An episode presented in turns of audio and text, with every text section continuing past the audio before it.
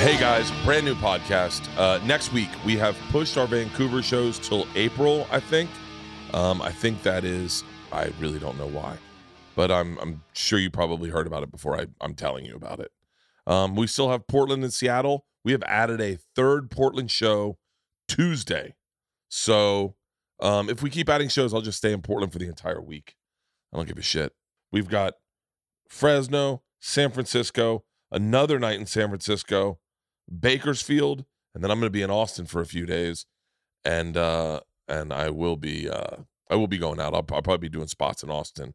Uh, I need to write more. I feel like I'm a hack.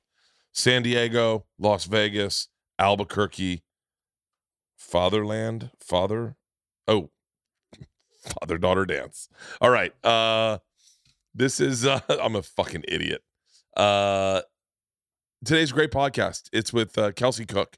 Kelsey and I worked together in Portland. Why, why am I saying work together in Portland? We did one time. That's my fondest memory of Kelsey is we worked together in Portland. I was getting ready for my special, and then we ended up shopping. And it was the first time I ever spent money, like meaning like I I I felt comfortable spending money. I spent a lot of money at the Nike outlet because I needed I wanted like tracksuits. I, I bought. It was the first time I really like. I was getting a good paycheck that weekend. I remember that distinctly. And we went to Adidas and I bought stuff for the girls and I bought stuff for Leanne. Leanne still has the shoes I bought for her Adidas. But um we have a great conversation. We talk uh you know what? I'm not gonna spoil it. We have a great conversation. She has a I love what she's doing with her career right now because she has taken charge of it.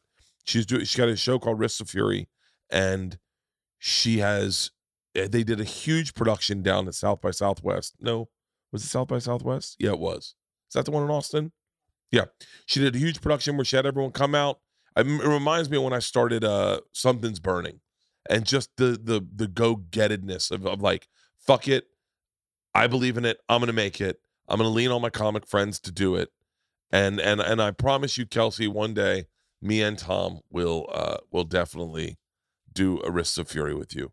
I think you're gonna love this podcast. I hope you have a great I hope you're having a great kickoff to the New Year's. I want to thank everyone in Philly that came out. Um, I'm ready to get back on the road. Uh, I love you guys with all my heart, ladies and gentlemen. New Bertcast episode. Without further ado, my friend, stand-up comedian, Risks of Fury host, Kelsey Cook.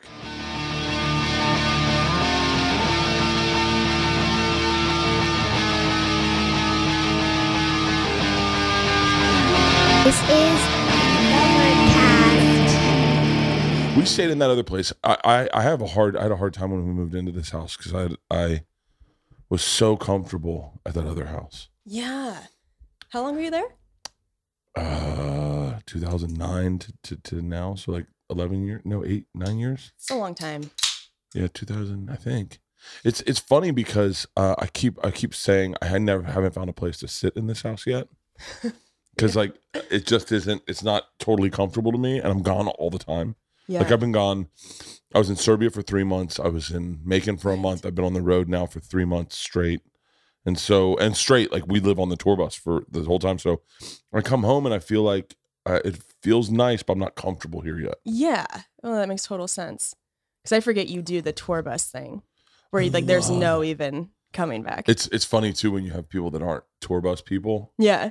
that like that that are like like they get on and then they're like, oh, this is pretty overwhelming. Yeah. This, so we're just with each other all the time. I'm like, yeah, um, like it's it really is like Yeah. a, like a like a fraternity house because Yeah. I think we're gonna start bringing women on the road. Like, 'cause I was very adamant against women on the road, not working with me, but in the tour bus. And why? Because I couldn't, I couldn't protect them to, from anything. Like Okay. from, from seeing an errant ass cheek or or or a fart or things that like or or or honestly sexual harassment. Like I, I mean I, I I don't know what people say when they're drunk. Okay. That's a joke that's taken out of context that makes someone feel uncomfortable in uh, their workplace. And so Right. so Yeah. like I just was like I don't. And then we brought Rosebud Baker on with us, Yeah. and we had a fucking blast. Oh, She was- amazing. She's she- so great. She was. I, and like I literally laid in bed and I'm like, you're such a fucking dummy that you haven't done this earlier. Because I've toured with you Yeah. and Taylor. Yeah. Man, I toured with Taylor exclusively, Yeah. just me and her for like yeah. two years, I think. yeah. Yeah. It I feel like it can be a really good dynamic. I mean, you know, I was on the road with Jim Norton for three years and um did some dates with you and and Rosebud's awesome. She's Yeah. a killer. Rosebud and I, we, um, I think I had her on the podcast, maybe. hmm and I did. I didn't, didn't I? Yeah, and um, and then her name came up, and we needed someone, and I was like, I was like, I don't know. I was like, she's probably the best fit because she's married, so everyone like, Right. That does put a little bit of a buffer. I up. mean, everyone on our bu- or everyone on our bus is is married. No, well, not everyone. but- Dave. Well, Da- it's me, Dave, Andrews with, with, with been with his chick forever. Okay. Um, Steve Fury's got a girlfriend.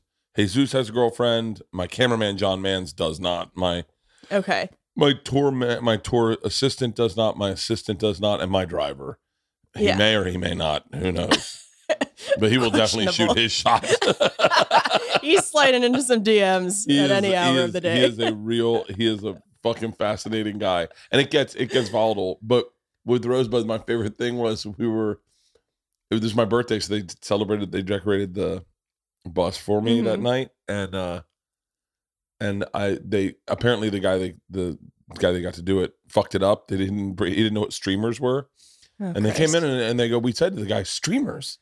And he, "But you see you see what he brought? And I go, what did he bring? And then we kept joking.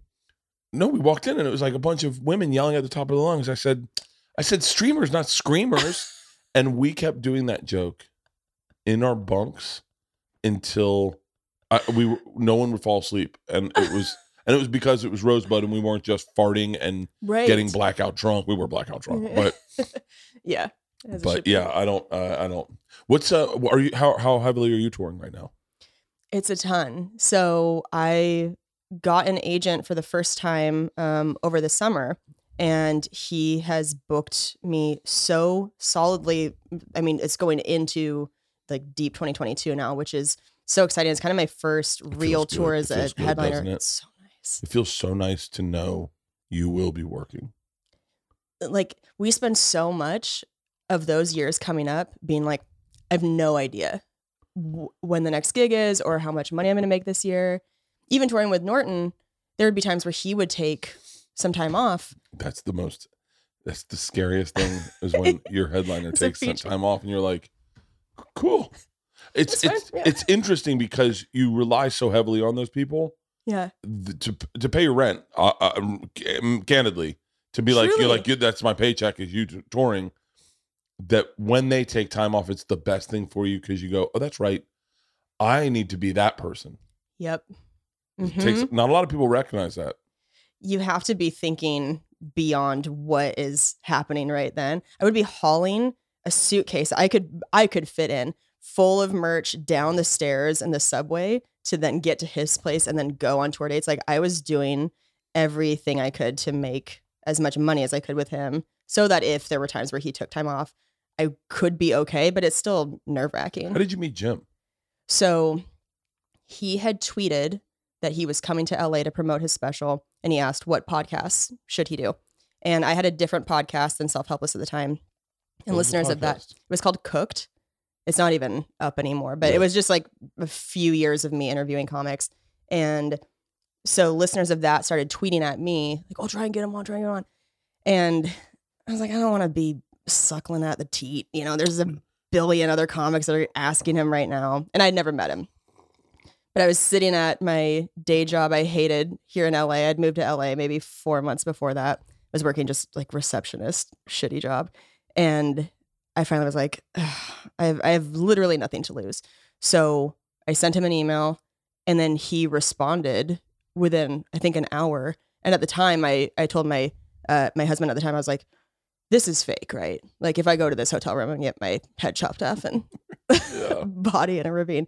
And uh, I ended up going and it was great. And I knew that he had had like Amy Schumer open for him in the past and stuff. And I just said, if you ever need an opener, let me know. And I did one weekend with him that went well. And then I went back to my day job. And I think a week or two later, his manager sent me the rest of the tour dates for that year. And I just like cried at my receptionist desk because I was like, holy shit. So he really uh, changed my life. I mean, he made it possible for me to do comedy full time. Wow. So it was from a tweet. You know, it's so funny that Jim's a nice guy I know. because, like, I, I don't think people realize that. No. Yeah. I think because of him on air, and he's like a ball buster. Mhm. He's the quickest. He is one of the quickest comedy minds. I, I really think he m- is one of the quickest comedy minds in in the business. And he's so good on radio, but but he's very distant. Like he's very like he's Yeah. not like a jovial. He is though. He Yeah. is. Yeah. But it's why that's so interesting because like you think of Bobby Kelly and you're like, oh, come here, Bobby. yeah. but you don't think of the same with Jim. But Jim's best friends with Bobby, and Yeah. and like Yeah. One of, I mean, like you said, the fastest minds I've ever seen. yeah, It was so fun to watch him for three years because every night, I mean, he's always doing new shit. Watching how he would handle hecklers was just, I mean, masterful. He's just the best at it. it's funny because you learn so much. I always say, I always say, you learn you learn more what not to do sometimes working with a headliner. Right. It's so easy to see their flaws. Yeah, for sure. It's so easy to go, I not going to be doing that. That that did not was not received well.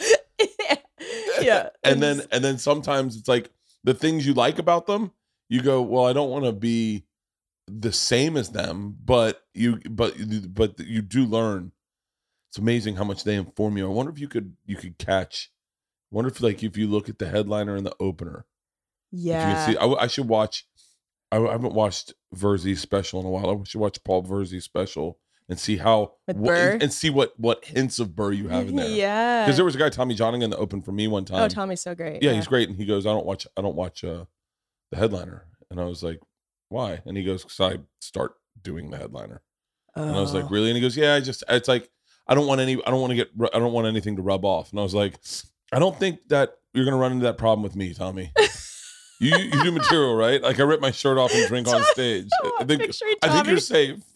Picturing Tommy just nipples out. Yeah, I but you cannot. could you could catch. I mean, I mean this respectfully, yeah, but you could catch hints of Dane in anyone that worked at this at the for sure. laugh factories you can you could catch and then you could catch um i mean i remember very candidly seeing um hints of tom of todd glass in daniel tosh really, I, and i'm just little things I would have little- never thought that, but yeah, yeah like with with with someone like todd glass it's not he's such a personality that Yeah. if you spend it's it's like ian Bagg if you spend too much time with ian Bagg you start talking like ian Bagg because it's like being with a cartoon. Yeah. like you're just doing an impression of something that you're seeing all the time that is not a typical human yeah, because they're so funny and unique. Todd's fucking fascinating. It's amazing how many fascinating people we have in this business that yeah, like that really uh, that uh, that you go, I can't believe I know that person. And then but they never really show like when they come to, to my house or see meet my kids, they never get it. Like who was here the other night and they were like, he was here? Oh, he, well, that was a bad, that's a bad example. that's so Yeah, it was cool. Tony Hawk. It was Tony Hawk. Wouldn't it? But my daughter's like, Tony Hawk was at our house, and I was like, yeah. And they're like, why didn't you come get us? And I was like, because you guys are always dead inside. Like I'm always like, hey, this is Dave Attell, and they're like, cool. I'm like, no, you don't understand. You don't know my, who this that's my is." Tony Hawk. yeah. Oh, your daughters must have. You know, you know my most- daughters. I do. We did Yeah. stand ups doing makeup where they painted our faces. That was a fucking shit show. That was a shit show. That's still on YouTube. I haven't done that series for years, but really, that video still people love it. Yeah. It's interesting. It's interesting that makeup tutorials were such a huge thing, or they still are. They still are, And yeah. they're mostly they're mostly done by gay men, right? I wouldn't say mostly, but there is a large um, community of gay men that are doing uh, makeup tutorials. But TikTok is insane. I mean, it's just there's so much makeup shit out there now. Do you watch? Can you watch that? Yeah, I mean, I feel like everybody's for you page gets so curated that I will see What do you mean for Shit you like page? that. On TikTok. So like what you're I don't follow TikTok. you're not on TikTok?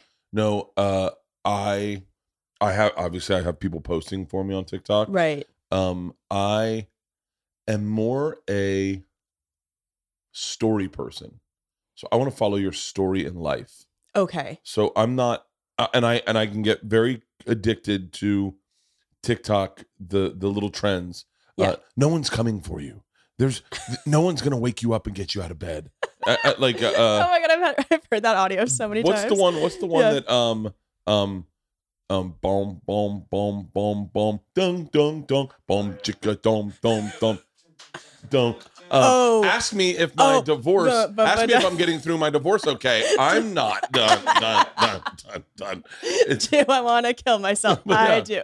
The, my favorite one I saw the other day was uh, "Boom Chicka Jumba Jumba Jumba," and the, and the, she's like, uh, people always ask about our age difference, and and then I saw that one. yeah, and, and she, he returns texts, dun, dun, and you're like, wow, he returns texts. You got burned hard by a guy who didn't reply back to text. And your bar has been lowered it- so steeply. But yeah. I get, I get, I, I can get into that. Mhm. What's the one? Um, the one now is uh that everyone does. Uh, oh, with the head bobbing. The, yeah. Well, I saw the first head bob video. So I saw the I saw the very first head bob, bob Yeah. video. The very very first one person to ever do it. It was fucking four dudes on a ski lift. I saw the very very first person to do it. I the very first person. I'm I get angry because I'm what.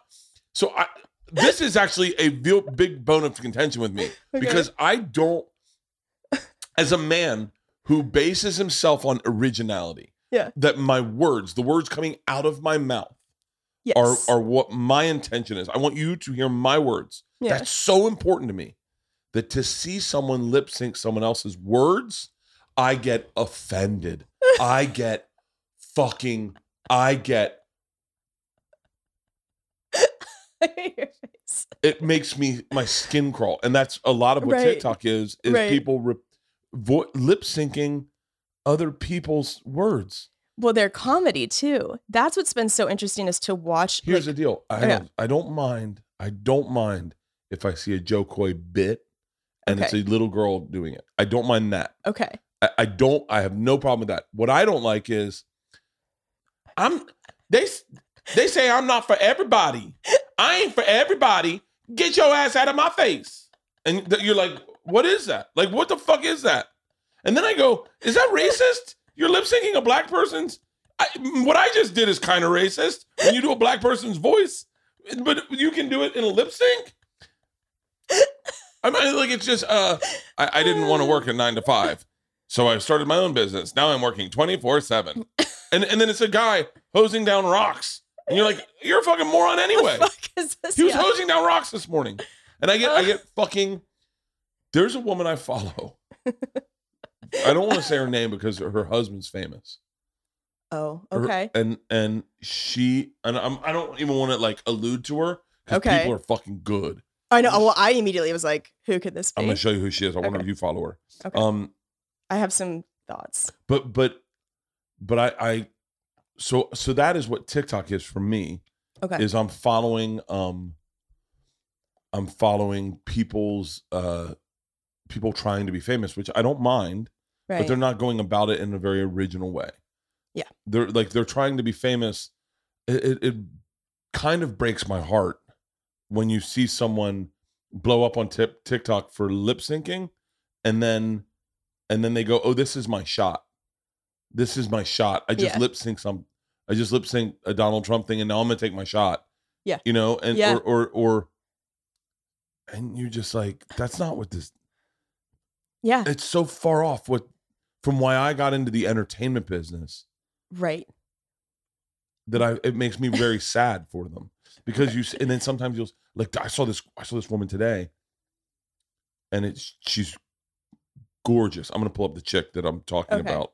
By the way, are your daughters on TikTok? No, Will you let them? so no, so they're So I fucking ra- I don't know how I raised. I did not raise like. I don't mean this disrespectfully, but like, um, uh, the words that's that's coming to my mind is bad. Yeah. But, I, I didn't feel like I know what you're about to say. Slut celebrating. I was just gonna say sluts. It's like like women that are like like that. Their looks are the thing they do. yeah. mhm. Like they're they're that like there was a the woman, one thing. There was a woman today Yeah. that I that I, I saw, and she was she was absolutely gorgeous. I mean, absolutely Yeah.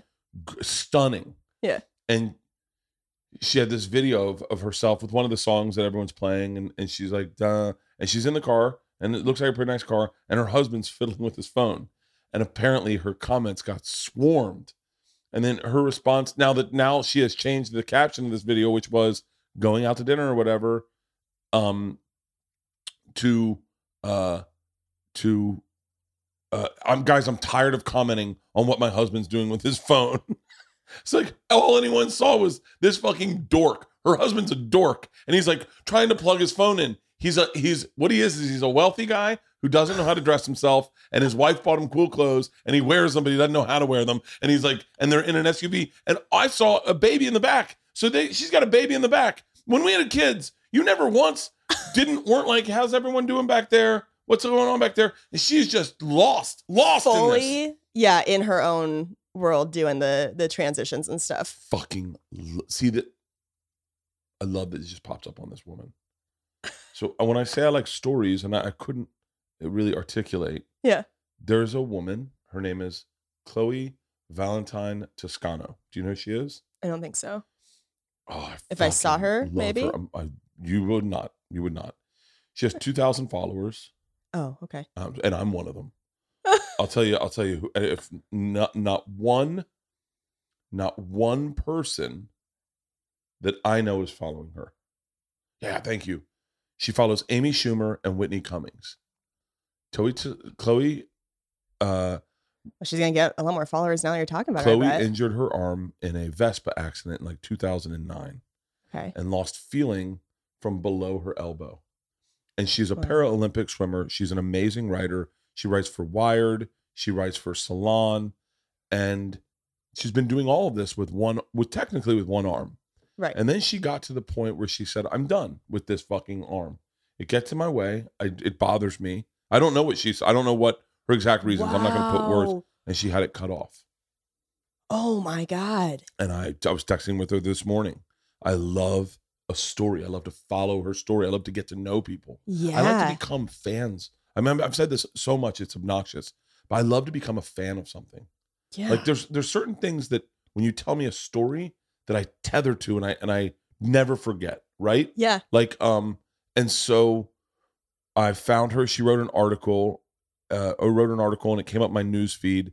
Um st- I'm going to go watch uh House of Gucci and then I'm cutting my left arm off. Read that, read that. Holy read- shit. This, she's awesome. Tuesday I'll be seeing House of Gucci with my best friend. Wednesday I'll be starting my staring at my ceiling and Thursday I'll be having my left arm cut off around 3 p.m. Oh my god. She's a great writer. I mean like What it's a- just it's good. It's a great Yeah. like the, so I read that and I went immediately. I read that and I went. I like her writing. Like I, it, you, you drew me in. Yeah. I'll be watching House of Gucci with my best friend, staring at my ceiling, and then I'm getting my arm cut off around 3 p.m. And so, um, so she just got her arm cut off, and and you know, Oh my god. yeah.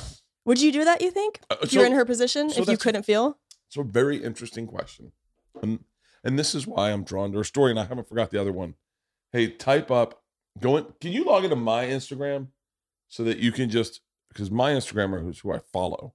Because by the way, isn't that like ideal for a guy with a whole sleeper thing with jerking off? No. that you That's could so feel funny. like somebody else is Whitney doing it? said the same fucking thing today. really? Yeah, Whitney said was she said the opposite, but that is immediately immediately that's where her brain went was uh no no no not mine. I'm sorry. Get get out of mine. I'm sorry. Um uh, Whitney made a joke because I texted Whitney. I was like, I was like, have you have you know this chick? Have you, Yeah. you should check her out. I think you and Whitney goes, why? Because she has one arm? I went, no. Said, Fuck no. And Whitney's so Whitney, all of Whitney's texts are like this. Huh? What? Yeah, what? What? Yeah, huh? What? No, what? Huh? What? That's how Whitney texts. And so, okay, this is the person I want you to pull up, okay? And this is a chick that you this is don't- the opposite. So this is the opposite. Okay, where it's just Okay. vanity. So so Chloe is obviously she's a storyteller, she's a writer, so she wants you to know her story. Right. She, and that's who I am. Is I'm a storyteller, and I want you to know my story. I want to tell my story. I, that's I like I like that. Yeah. And this woman, all she does go to go to her go to go up, scroll to the top again, go to her uh, reels. Reels are where you. All she does is lip sync, like st- sitting in the car with attitude, and it's just lip syncing. It I feel like it's given women a loophole for like instead of just posting a hot selfie, if it's a day where you're like, ooh, I did my makeup, my hair looks good today, but like I can't just keep posting selfies. You're right. This is a new way You're to. brilliant. Thanks. That's why I only hang out with comics. That's why I only fuck with comics. You know, I show this to Leanne. Leanne, Leanne, Leanne just goes, "Don't watch it." I go, "No, I'm, I'm not really upset. I'm, I'm trying to get to the bottom of what the fuck's going on in our society because I like, I, I wouldn't let my, I wouldn't let my daughters. I was a little strict about this, and it was stupid. I wouldn't let them say sayings that were things people were tweeting. Like, I'm, I'm here for this. You wouldn't let him say Uh-uh, it? Uh-uh. I said, use think your own words. Very, very, that's a fucking that's sacrilege in my house. We you- start the fucking you- trends in this house. You, do, yeah. You start. we don't a follow we don't follow a fucking trend. If you have something you want to say, you say it. And, and Yeah. let me tell you something. Fucking Georgia Kreischer is an amazing fucking writer, and she doesn't sit around all day and, and repeat things. And and Leanne was like, they're just kids," and I was like, "No, I got it. I got it." But when I was a kid, the Yeah. guy doing the Ace Ventura impression was a fucking moron. Yeah, for Like, sure. And and we looked at him and we were like, he's not funny. He's saying the thing that we saw in a movie that was funny. yeah, He's not fucking funny. yeah. And that's and that's the weird thing. And so so for me now to get back to Chloe. Okay. So I had surgery on my left arm. Okay. Right? So I right. ru- ruptured ruptured all the tendons in the left arm and my tricep retracted. And so they had to have emergency surgery on my arm How did this happen? doing my movie. Oh Christ! I remember seeing pictures, Yeah, yeah, being like, yeah. I don't know what happened, but So I get out of surgery and I'm kind of out of it. And I get home and they say they put a nerve block in. And they're like, just so you know, um, it should be, you, you should get feeling back in your arm in about three hours, maybe six hours, three to six hours. It can go as long as 48 hours, but if it goes long, if it goes to, if it start, if it's not back in like, in like 24 hours, call us. Yeah. 12 hours later, I still don't have feeling in my arm. Now, they said it was going to be back in three to six. I'm expecting three. And I don't have feeling in my arm, and it's it's heavy as fuck. And it's wow. and okay. and I and it's starting to freak me out. Yeah. And so I get into my room.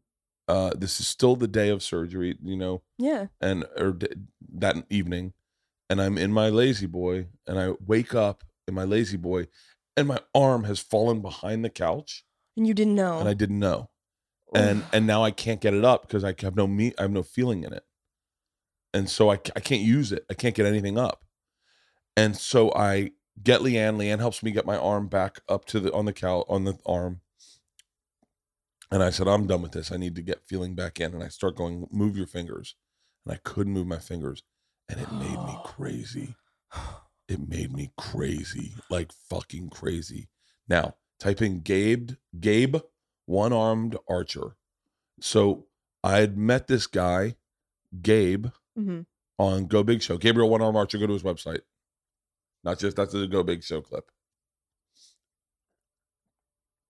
So Gabe Gabriel uh, injured his arm in a motorcycle accident, and Okay. he decided to cut it off. And so, and I said, I don't know, man. See that's just see that arm on the, The right? right. So I said, I don't know, man. I don't know if I could do that. And he goes, Well, you've never had a limb that doesn't work. He's like, Trust me, you want to cut it off. And I said, Really? And he goes, Yeah, it's just, it actually makes life easier. I'm putting words into Gabe's mouth. He should tell his own story. Obviously, he's an amazing archer. He uses, he only has one arm, So but he's using his mouth. yeah, he uses his mouth to pull Wow. back the, the, the, um, I bet he brushes his teeth religiously. He's like, I really count on these things. And so- I fucking need these. And so he um but I busted his balls the whole time. I busted his balls from a comic and I like and and he was cool about it and we the whole series he was on for a while we j- we joked and I made jokes about his arm and him just having one arm Yeah. and uh and then when I was sitting in that fucking thing all I could think about was Gabe and him going trust me man you do not want a dead limb. He was like it's just he's like I I, I it just like he said he had, I think he got like like it, it would it burnt one time like it was on something that was hot and he couldn't feel it oh shit. and he's like now you're risking infection and I sat in that thing I didn't get feeling back in my arm until like six in the morning this now it's like almost you know 18 hours and when I started getting feeling but when I when it wasn't there I literally was like cut it off I would never I could not Mm. go through life with a dead arm. That quickly, you were like, yeah, I would. Oh, I immediately understood everything Gabe said to me. So Yeah. when I see this article with Chloe wrote, I went, "Oh wow, you've lived." And by the way, she's a, like an a para Olympian swimmer. So Yeah. I, I see that and I'm like, "Oh fuck yeah!" Like, um, and then I go, I want to know more about her story. So that's why I like Instagram. Is as I follow to TikTok. Yeah. because TikTok is just and it's so addictive. It's my new favorite TV show. It's just TikTok. It's better. It's so better than TV, isn't it? Well, it feeds that ADHD because suddenly getting watching 50 minute long clips in this short span of time and then trying to sit down and watch even like a 30 minute episode of TV suddenly feels so long. I mean, it's ruining our brains. It's just It's gotta be, it's right? just sugar for our brains, but I I can't stop.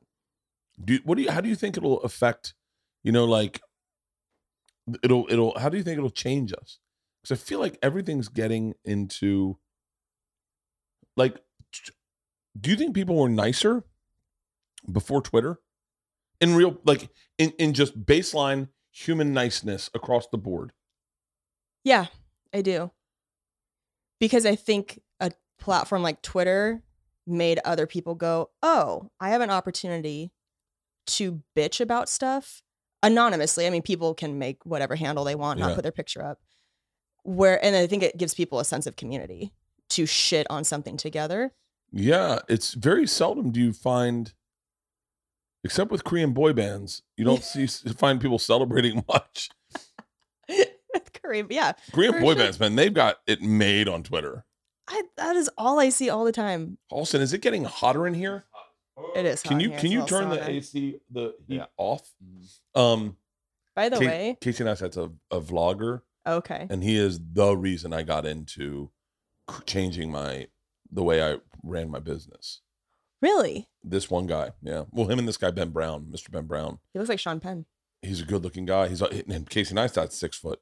He's a big guy, and you wouldn't think that by what looking. He's a big guy, and he's very muscular. Very Ah, athletic. Okay. Um, so yeah, he because you you took control of your career. Yeah. When Yeah. when did that happen for you? Um, toward the end of touring with Jim is when I did the Tonight Show and This Is Not Happening on Comedy Central, and then I tried to take those two TV credits and then get my own road stuff after that.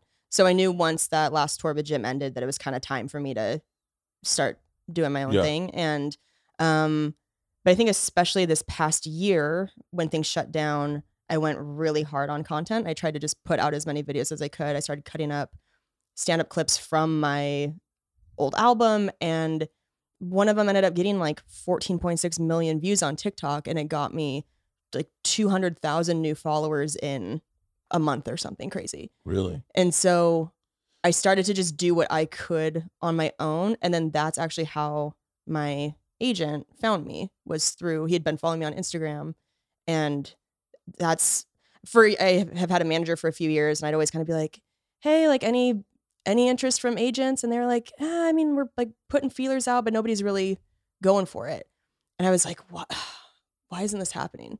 But I just started to do shit on my own, and then I'm so happy that that is how it happened. Is that he sought me out because Yeah. then you feel like they actually are Oh, they yeah. Invested. when they want to work with you, you're like, nice, nice. that's always preferable. Yeah. Oh yeah, as opposed to being signed because, and they're like, "We want you to meet your no- new touring agent." And You're like, "Hey man, so I've been booking a lot of stuff on my own." And they're like, uh, uh, uh. yeah. So trying to do more stuff online, putting crowd work clips up and stuff like that, and then just with self helpless with Risk of Fury. The reason I was um thinking about your you're talking about your injury, I was like, fuck, that would have been a great time to have you and Tom on. Like if I could have gotten you on with him Oh. and his cast and you and I your love cast. the, I love the way your brain works. That's fucking brilliant. just like Tom works one side and I work one handicap. side. Yeah, yeah. Yeah.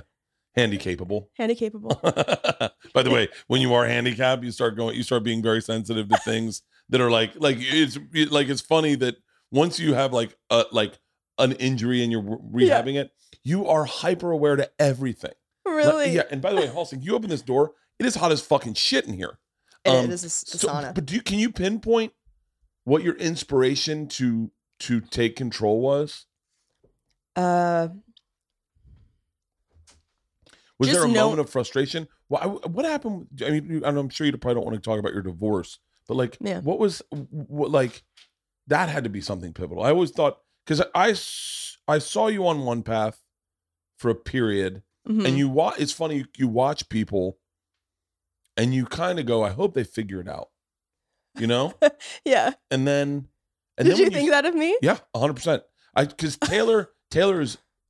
I mean, I don't I don't know how the right way to say this without it sounding.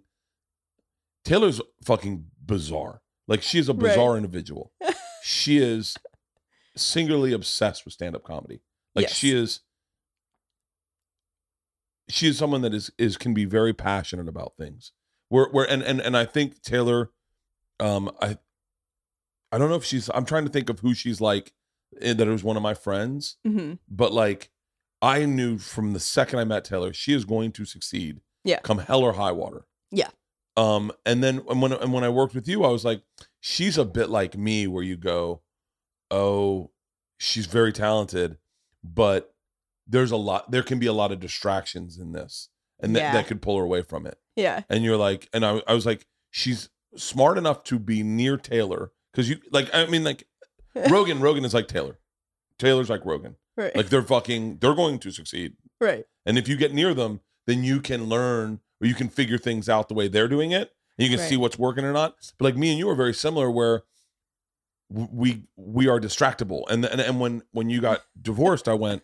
I, I don't mean to say that you got divorced and then I saw things happen, but it's all of a sudden you were like, I was like, oh, she's waking up every morning thinking, what do I need to do today? Yeah.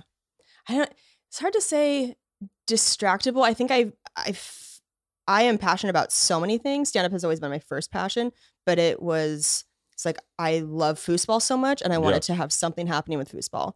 And then Taylor and Delaney and I started the podcast and that was this it was like the octopus thing. There were all these legs, but I liked all of them. Mhm. And I liked the makeup stuff. I was doing stand ups doing makeup and you know, and I was in a serious relationship. And so but I thought that was a good thing. And I still think that being well rounded and having other interests is a good thing. Um, because the way I'm touring right now, we called it the hustler tour because every city I go to, I find bars in that city that have foosball tables and I hustle people after the show. Yeah, I think it's. Well, I think it's to watch your focus now. And look, I don't. I don't, I, don't think I. I don't think I knew your. Your. Did you? You did get married, right? Yeah. Okay. I don't think I knew your ex husband. Okay. Yeah. I, I, th- I think I might have met him before, but I didn't know him. Maybe. Know him. yeah. Like I wasn't. Like I. I knew you very well Yeah. compared to knowing him. It takes a special person to be married to someone who allows themselves to succeed. Right. Yeah.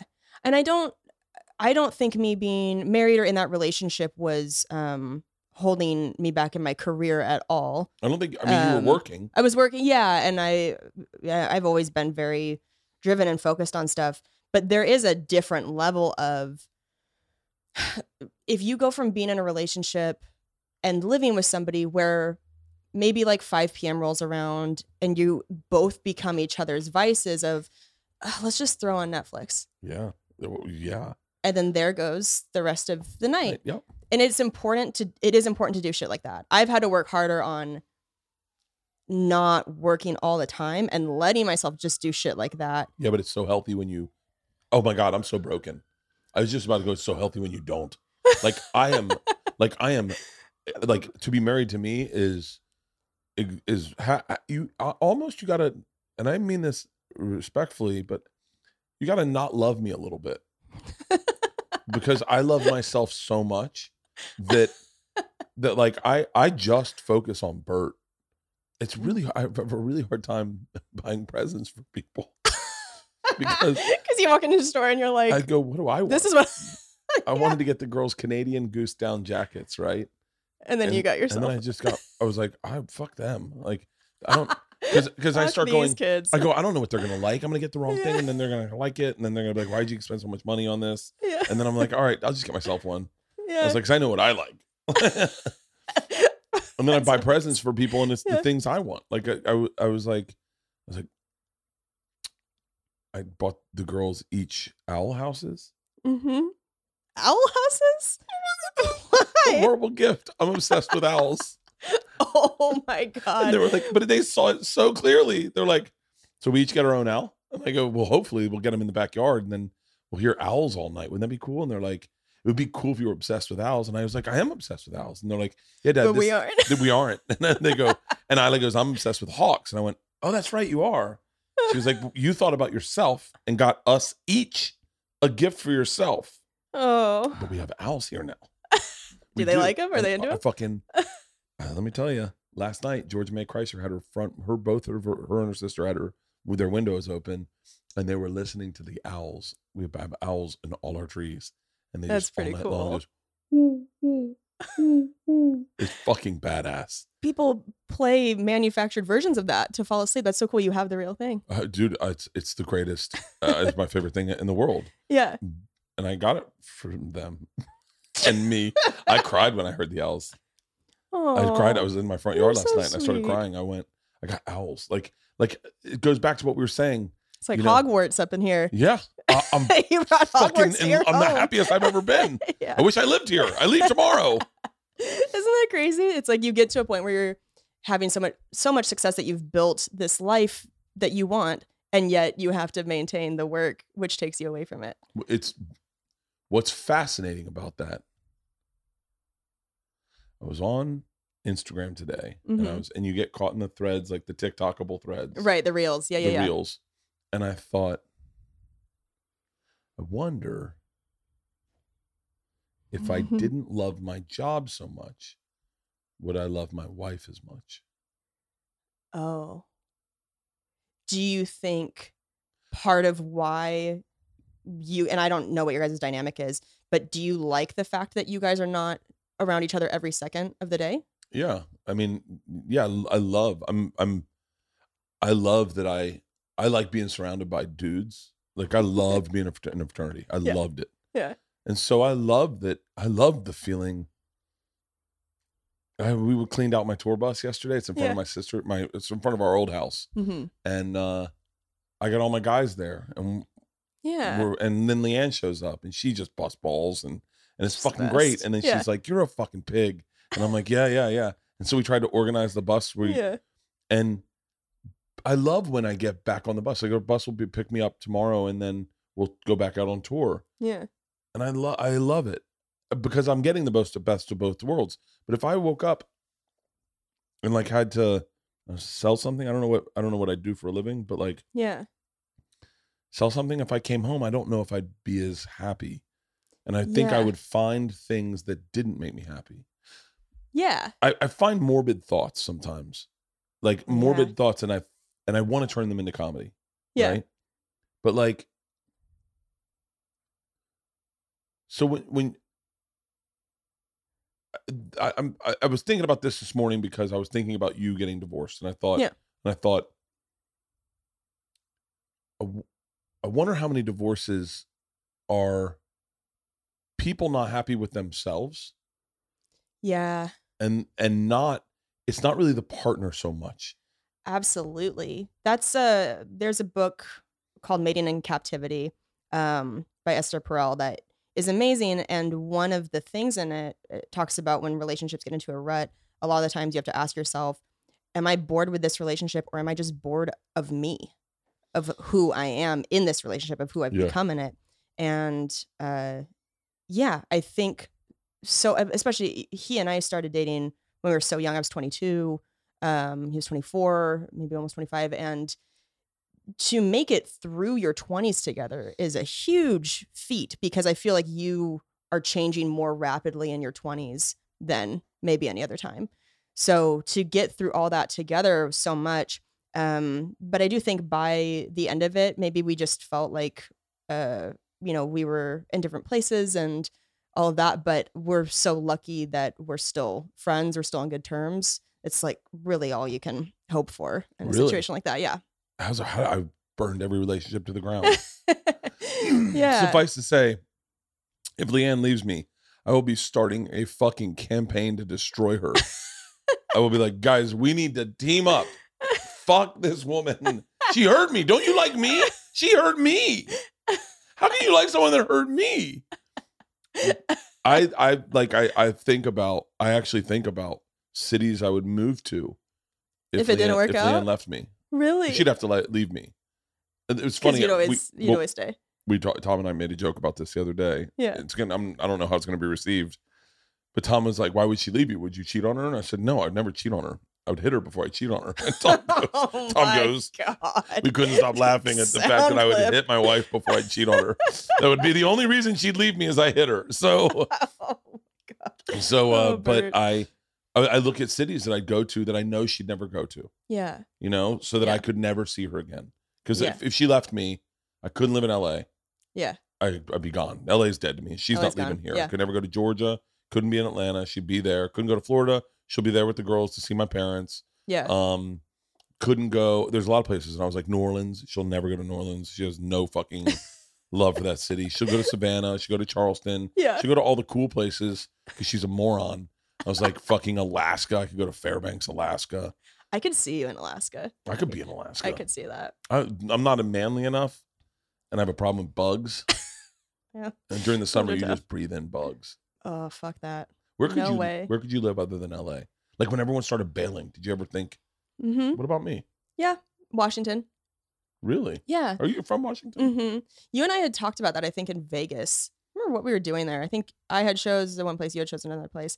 Uh, but yeah, I I've never loved living in LA. It just felt like a necessary step to take, and I'm so happy I have. But I I have no connection to here as a city.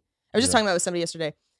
It the whole city feels like a WeWork, where you come in and you do the shit you need to do, but you're not like you're not like this is my home. At least for me, Yeah. I don't feel a sense of home here. I don't feel a sense of home in Los Angeles. I mean, Yeah. I, I understand I've lived here Yeah. for 20 years, 24, 22 years. Yeah. Have you been to Erewhon, by the way? What's this Erewhon? fancy. It's it's Whole Foods on crack. It is the ritziest grocery store ever. Mm-mm. Okay, um, you're I just ruined everything for you because you're gonna go and then you're never gonna shop anywhere else. Really? Yeah.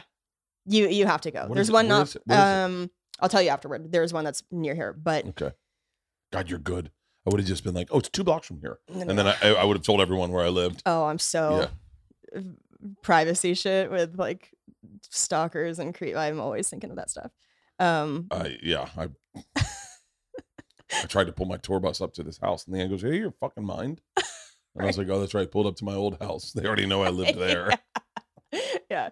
Um, okay, so Erewhon, I we pulled in and it's like you can valet your car for the grocery store, but basically you have to take a parking ticket to park in the grocery store parking lot. And this is the shit. One of my friends told me this. She used to live in LA and then she left. She said living in LA is like being on a treadmill that's always set a little too fast. That's a really good statement. Like you never can just quite do the thing that's comfortable. Cause you should be able to just go into a grocery store parking lot. And granted, there are ones here that are like that, but do you know what I mean? It's Yeah. Like, why is this? Why is this like this? It's funny when we lived in our old house. Mhm. I had a bigger sense of community. Like Yeah. I felt like I lived there because Yeah. because everyone. It was. It's interesting. Everyone was in roughly the same tax bracket. Yeah. that lived in that neighborhood and we all walked that neighborhood everyone walked their dogs at the same time and everyone knew each other and all our kids went to the same school and and everyone walked their kids to school and Yeah. so i felt more like i had a, a, a community when i lived at my old house i don't i mean that i don't now because Yeah. we're still friends with all those people Yeah. but not like a not like but i wonder if i'm one of those people that i'm like my sense of community is comedy like my like And that's enough for you though. Like you don't feel like you need it in your city. no no too? i have i have oh no this is now that i'm thinking how broken i am Where are you from originally? tampa Okay. So in Tampa, with the sports and everything, there is a city pride and that feeling of community. uh, there wasn't when i was growing up civic pride i'm oh, you, okay. you're tapping into something i'm obsessed with okay. because i didn't have civic pride growing up Okay. Because tampa we had the bucks and they sucked so no one wanted to stand behind the bucks it was like and, okay. and, and then we didn't have baseball we didn't have hockey okay. And so civic pride showed up when I went to college. When I went to college, we got the Devil Rays, yes. and then and then all of a sudden the Lightning showed up, and I was already in New York doing stand up when civic pride was a thing. okay. And then we won the Super Bowl, and then Tampa turned into what it is today. What it is today, Yeah. where people, I mean, the the the the, the civic pride that was in Tampa was an old boy uh, network, Yeah. like an old country boy network or an old Cuban network. Okay. That was what I when and we weren't tethered to either of those. My parents were from New York and uh and Philadelphia. So yeah. My dad, we knew those Yeah. people. My dad would work with some of those people, but we weren't a part of those the people who grew up in Tampa. Okay. And so sense. so yeah, I didn't I don't feel like I had I have civic pride with Tallahassee. Like that was the first place I went where I was like it, it- that's really funny you say this because I, I'm I'm obsessed with civic pride right now. Yeah. The first time I went to to a Florida State game, I um I had I was like I remember my dad was like it's gonna be so cool and I was like whatever. I was like in my head I was like it's I, it's the same as a high school football game, right? And it's not. So different. you get there and they started doing the tomahawk chant and I had Yeah. never done a chant. I'd never I'd never been in a group of people and did the same thing everyone else did. And it reminded me of the first time I saw the wave. I was at Buck Stadium and they did the wave. I remember seeing it. Yes. And my dad was like, "Oh, you're gonna fucking love this." And Yeah. I was like, "I was like, oh, like, I'm not fucking getting up." And I was like, "Dad, come on!" Like I was, I was so Yeah. into it. And I, when they threw the spear into the center of this, this in the center of the football field, Yeah. I started crying. I was a freshman. I was like 18, and I started sobbing. And I was like, I like, love how was- like easily you oh, cry. "Oh, I, nowadays I've been crying on stage lately." The uh, well, it's fucking. I'm, I got to try to work this story out.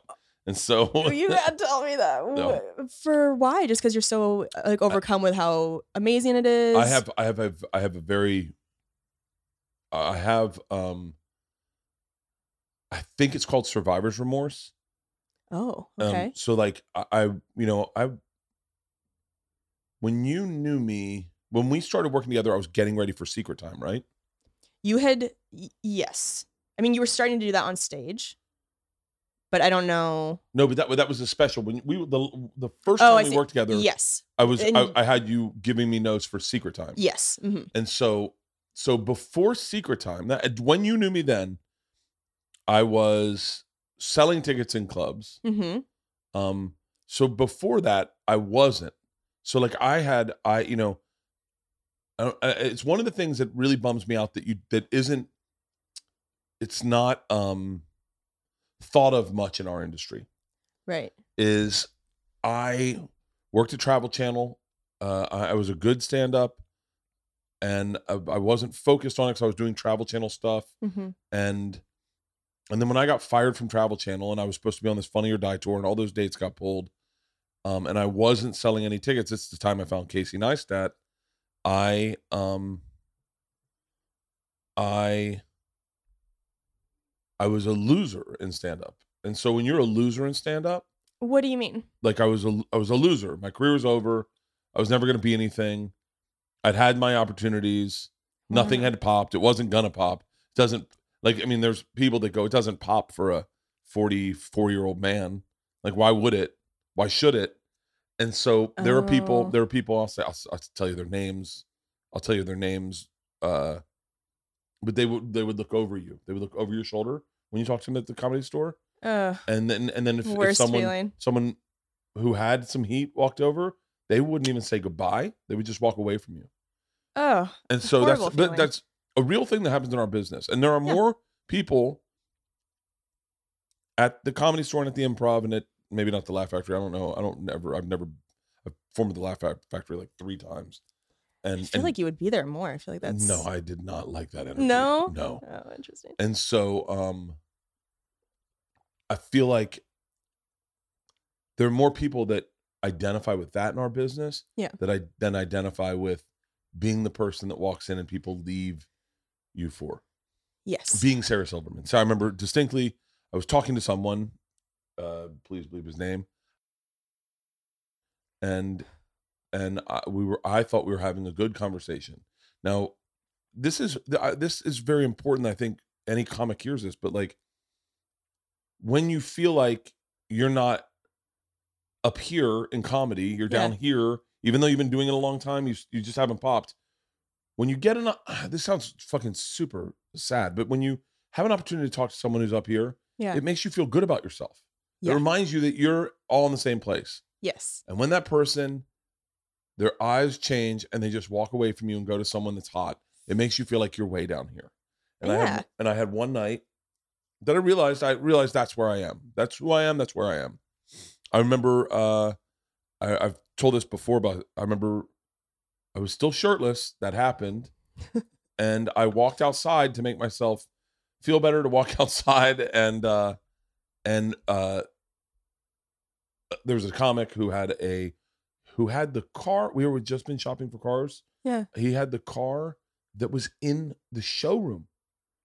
That I said I like that one, and and I was like, and the guy goes, "It's like two hundred forty thousand dollars," and I was like, "Holy fuck!" I was like, "Who spends two hundred forty thousand dollars on a car?"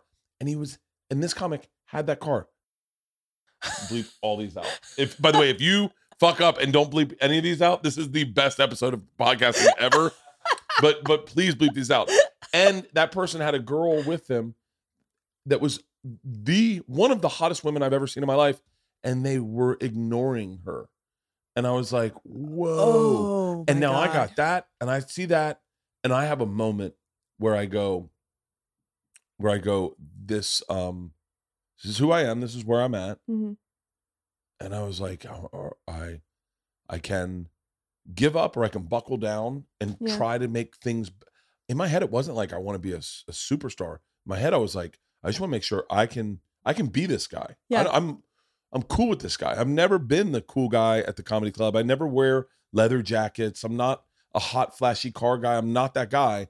I mean, I'm- sure people can find pictures of me trying to be that guy, but I'm not. That's not who I am. Yeah. And then I was like, I, I just need to be a guy that does this good enough that I can afford that house and I can keep this and then I can put the girls through school Yeah. and then that. And so, so when it, so when I had an opportunity to do theaters and do bigger theaters and now do arenas, um, when I do an arena, I, I, I definitely, I cry when I walk on stage and I cry when I exit stage. People don't see it. They like they, but you can see it. They just think it's sweat. I just cried. I just, I don't know what the fuck. I think they think I don't think I think they think I'm having a stroke. I cried. I did the celebrity theater in Arizona, and I walked out on stage, and it and I, I, I started crying, and, I, and then I cried on stage. I, I- but it's not like it's not like I'm. You're it- not stopping. There's just, yeah, there's just like quiet tears. Yeah, quiet tears of like like when I was at Florida State, the, I performed. At, I performed at the place that I. I mean, this is so so. Suffice to say, I'm not saying that someone who's not had success their whole career, they don't get it. But when you have success your whole career, you go, yeah, of course. I'm supposed. This is the trajectory. right. I'm supposed to be in arenas. That's how this works. It happened for Sebastian. It happened for Bill. It happened for Joe. It happened for Tom. It happened for Bert. It's now my turn. That's how some people think. And that's okay. I wish I had that energy. I love to be that person, right. but I'm not. I'm the guy yeah. who you walked past at the club.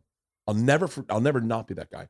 And so, and by the Yeah. way, a lot of my friends are those guys Yeah. and and and i so i think about those guys that's what i think about i don't identify with uh i don't identify with uh, people who feel like they belong there i identify with people who feel like this is their last chance getting an opportunity to do this 100%. And I feel like that too. yeah Yeah. Where I'm always, and I think it's because, like we said, those first several years at least of stand up, you're living so week to week. And even once I started touring with Jim, when he would take a break or anything like that, you go right back to that mentality. So it hasn't been until now having an actual tour set up for myself that I've been able to take a breath a little bit because I can see tour dates booked a year in advance and I can go, okay, oh. See not everyone gets not everyone gets that joy. See i think that's the fun part of our business yeah, is that I know I identify with that more Yeah. than anything. Yeah. Because I had two kids. Yeah. I remember the first time that happened.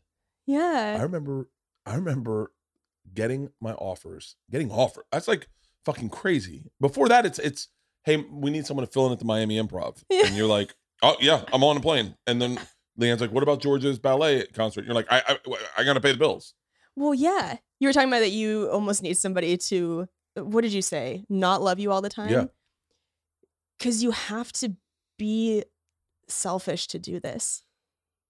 It's it's so selfish. And and you know- Yeah. you know, very few people get to uh, tether their dream to their job, their dream.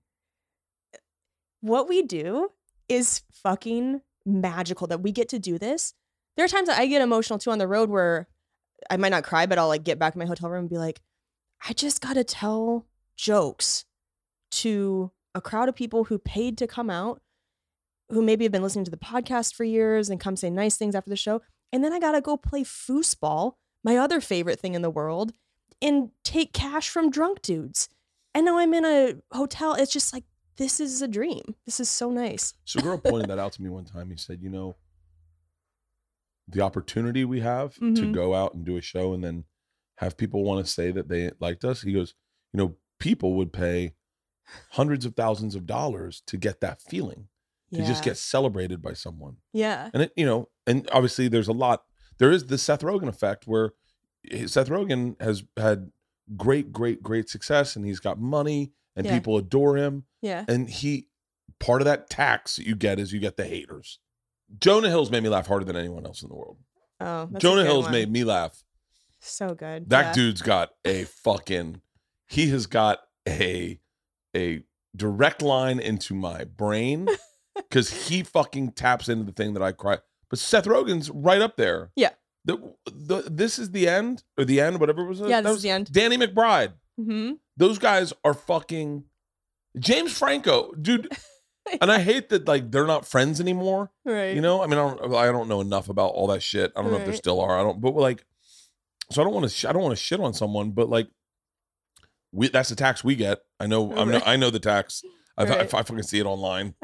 I've, I, Right. it's funny. I, I, I guess I changed my Twitter.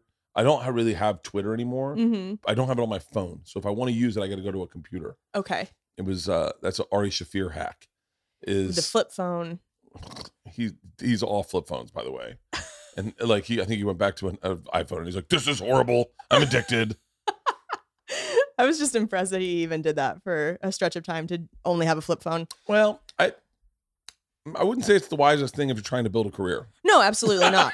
absolutely not. Not no, be able to but I a mean for your for your mental health for, your sure, but not for your career. ari yeah. definitely has put mental health in front of his career 100% Yeah. like he literally i think this career is a is a a way to a means to an end for him Oh, I, I, think he loves comedy and that's the only thing he can do right. other than I think he'd be a great I think he'd be a great director. I think he I think Oh, he'd be a great director, a great producer. Yeah. I think there's so many more things he can do in this business. He's a great comic, but I think all of that was just so that he gets to live in Ecuador for 6 months, yeah. you know? Yeah. If you've been listening to this show, then you know for a while that you've probably heard us talk about our favorite mattress in the entire house, our Helix mattress. It's in Leanne's bedroom. I say Leanne's bedroom because that's where she goes when I snore or when she gets COVID. Uh, I am super excited to tell you that Helix has left the bedroom. Oh, oh yeah, I wish you were on mic to be able to charm in. They are started making sofas. They just launched a new company called Allform, and they are making the best sofas in the fucking game. I will tell you right now. I would. I wish I. We're waiting on ours. oh, it hadn't showed up yet. No. Oh, so you know about this? Yes. Oh my god. Waiting for it. It's the easiest way you can customize a sofa using premium materials at a fraction of the cost of traditional stores. You can pick your fabric, your strain, your color, your legs of your sofa, the size of your sofa, the shape of your sofa, all the stuff to make it perfect for your home. They've got armchairs, love seats, all the way up to eight seat sectionals. Are you fucking kidding me? These are going to be. Do you realize we could have just gotten Ila one of these because she sleeps on couches anyway and just put this in a room and then she could use that as a bed? Because if Helix is making in it, if Helix is making this, you know this is sleep worthy. You and you know it's going to be one of the best sleeps you've also ever had in your entire life. Allform sofas are delivered directly to your home with fast and free shipping. Right now, you can buy a sofa from a traditional retailer. It would take you, it would take you forever because we tried doing that, and with what's going on, it takes months, months to arrive. And you could, you're gonna have to assemble it in your house. Allform takes a few weeks to arrive in the mail, and you can assemble it in just a few minutes in your home. No tools. I am envisioning because I know how e- how easy the Helix was to set up. Trust me, this is going to be the most comfortable, no tools needed setup you've ever had in your entire life. And they also have a forever warranty, literally forever. To find your po- perfect sofa, check out allform.com slash Bert. That is allform.com slash Bert. And Allform is offering 20% off all orders for our listeners at allform.com slash Bert. This podcast is sponsored by BetterHelp Online Therapy. We talk about BetterHelp a lot on this show.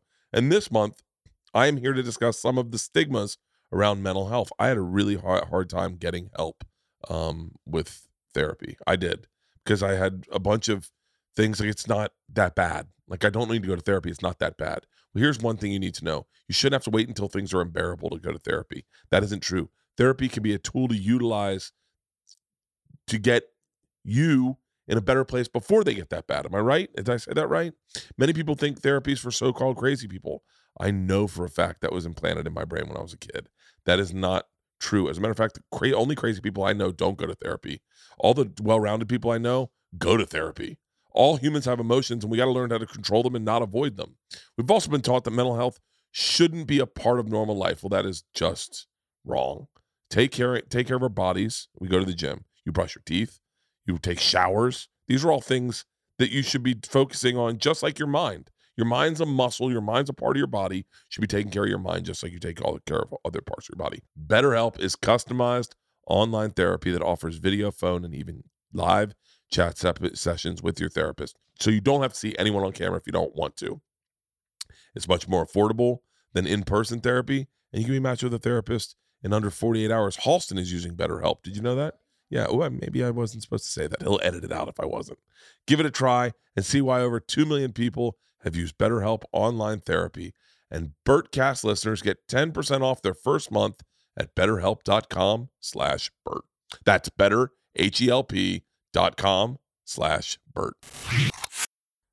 Uh, this career is my end. Like that, this is my, my end Yeah. is being on a tour bus. My end is getting on stage. That's You're it. doing it right Yeah. now.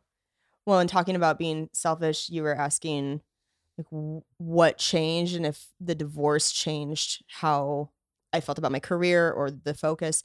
And I do think that we'd have to try and find that balance of having a life outside of comedy, which you and I are saying we're not as good at. I'm So we want to work all the time.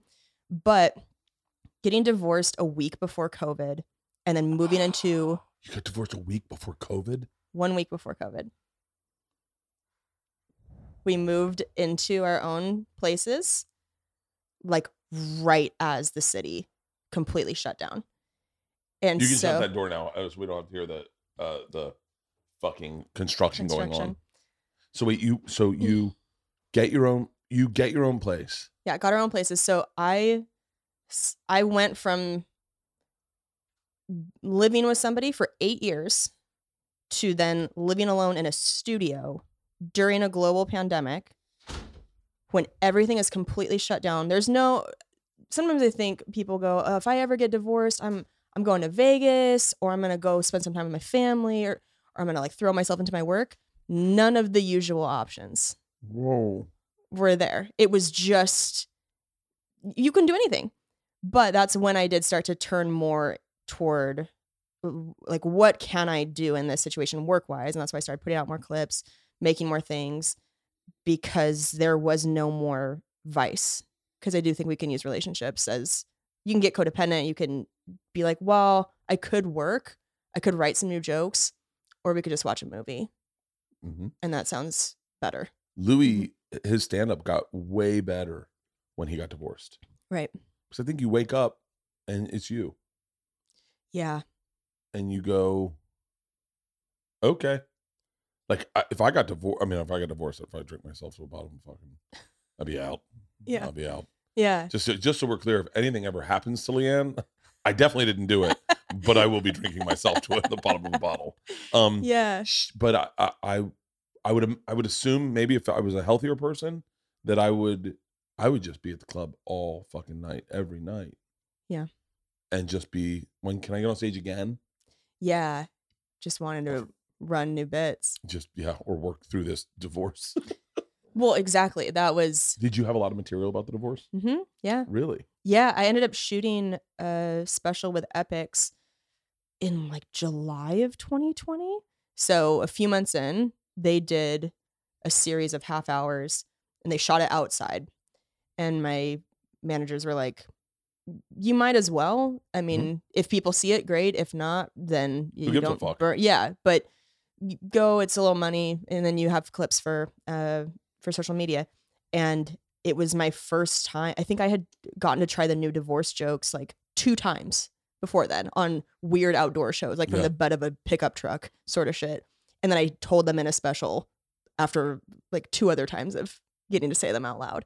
But I couldn't, I didn't want to go up there and only, and just keep pretending like I was in my relationship. Yeah.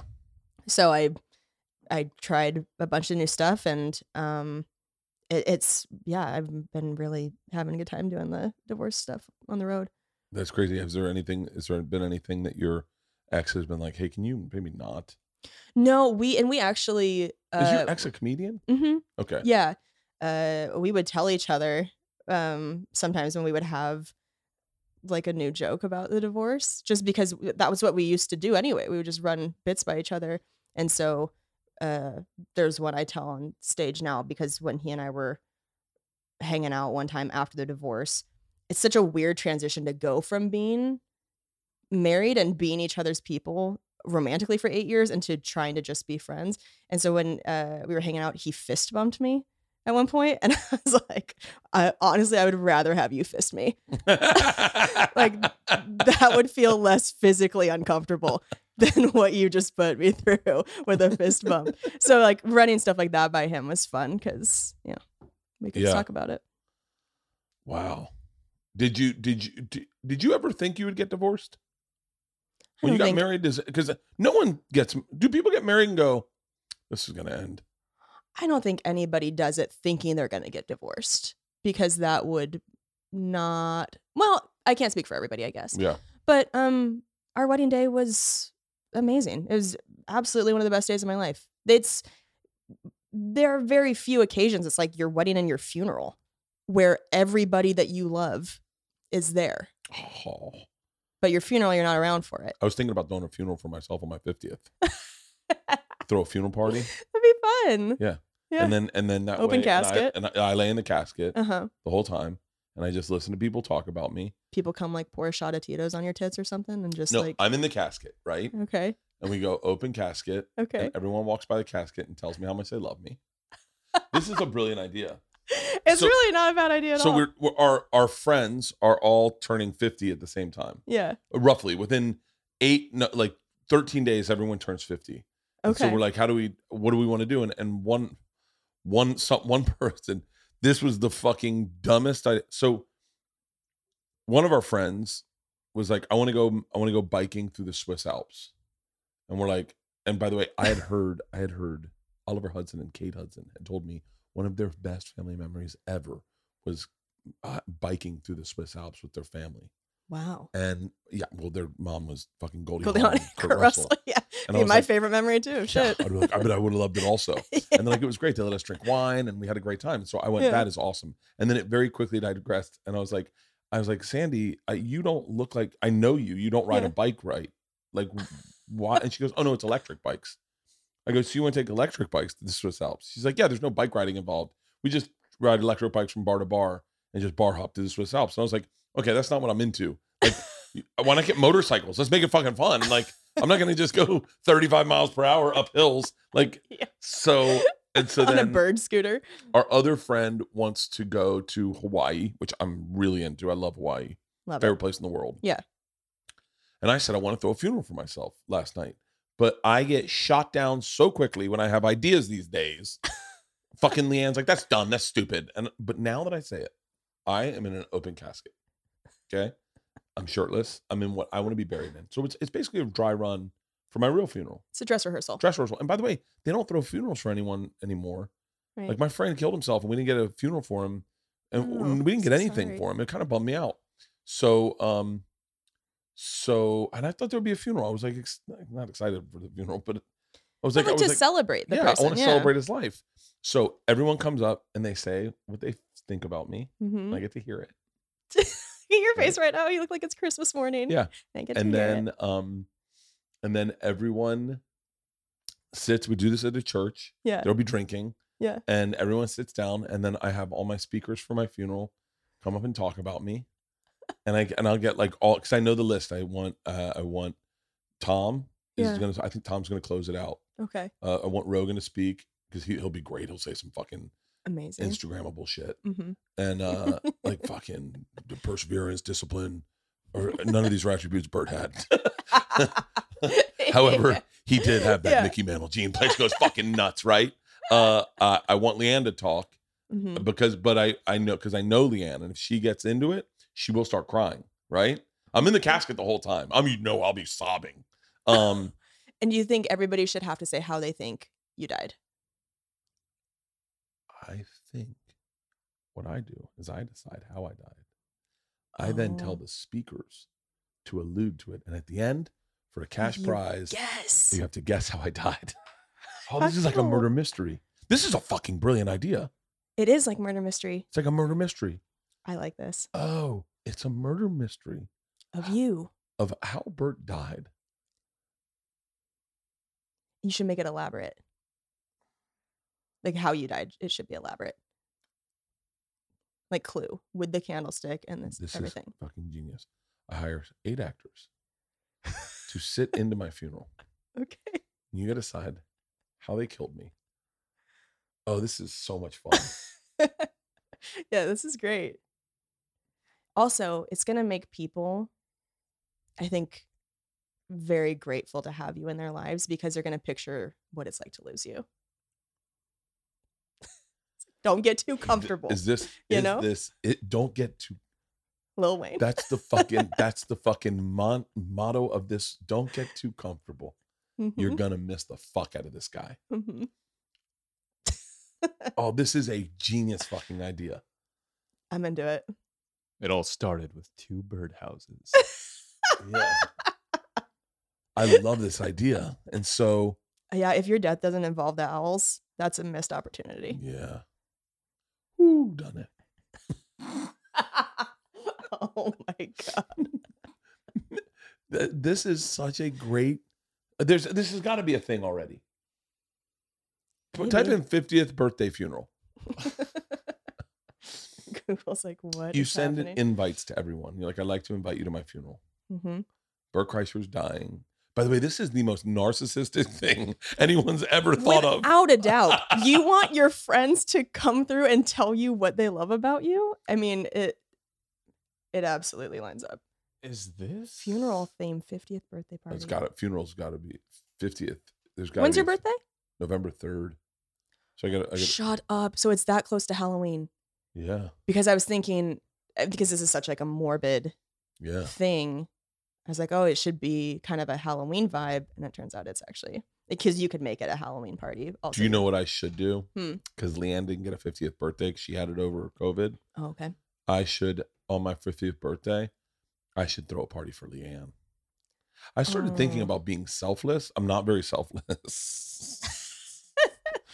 and and I But it's interesting that you know that because a lot of people who are selfish are in denial of it or just are completely oblivious. I was watching uh, Taylor Swift's SNL performance Mm-hmm. of what what's the song uh, uh, Taylor Swift's on uh, SNL?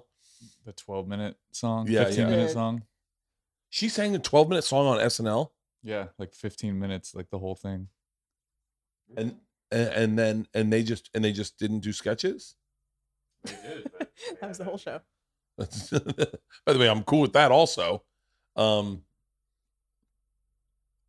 uh all too well. All too All well. Too Well, yeah. right. I watched that this morning Mm-hmm. randomly because someone on Instagram said, uh, every now and then I watch this all too well and I think I need one of these cat suits. And then I was like, wait, I was like, Taylor Swift's in a cat suit? And I was like, I'll check that out. oh and then I watched the all too well. yeah. And it's basically a story of a, I don't know, I didn't watch the whole thing, so I, I don't know, but all I noticed is that there's this guy who's self involved and right. he's ignoring this beautiful woman. Yeah. And I went, oh, fuck, I wonder if I do that. Oh. No, I was like, definitely.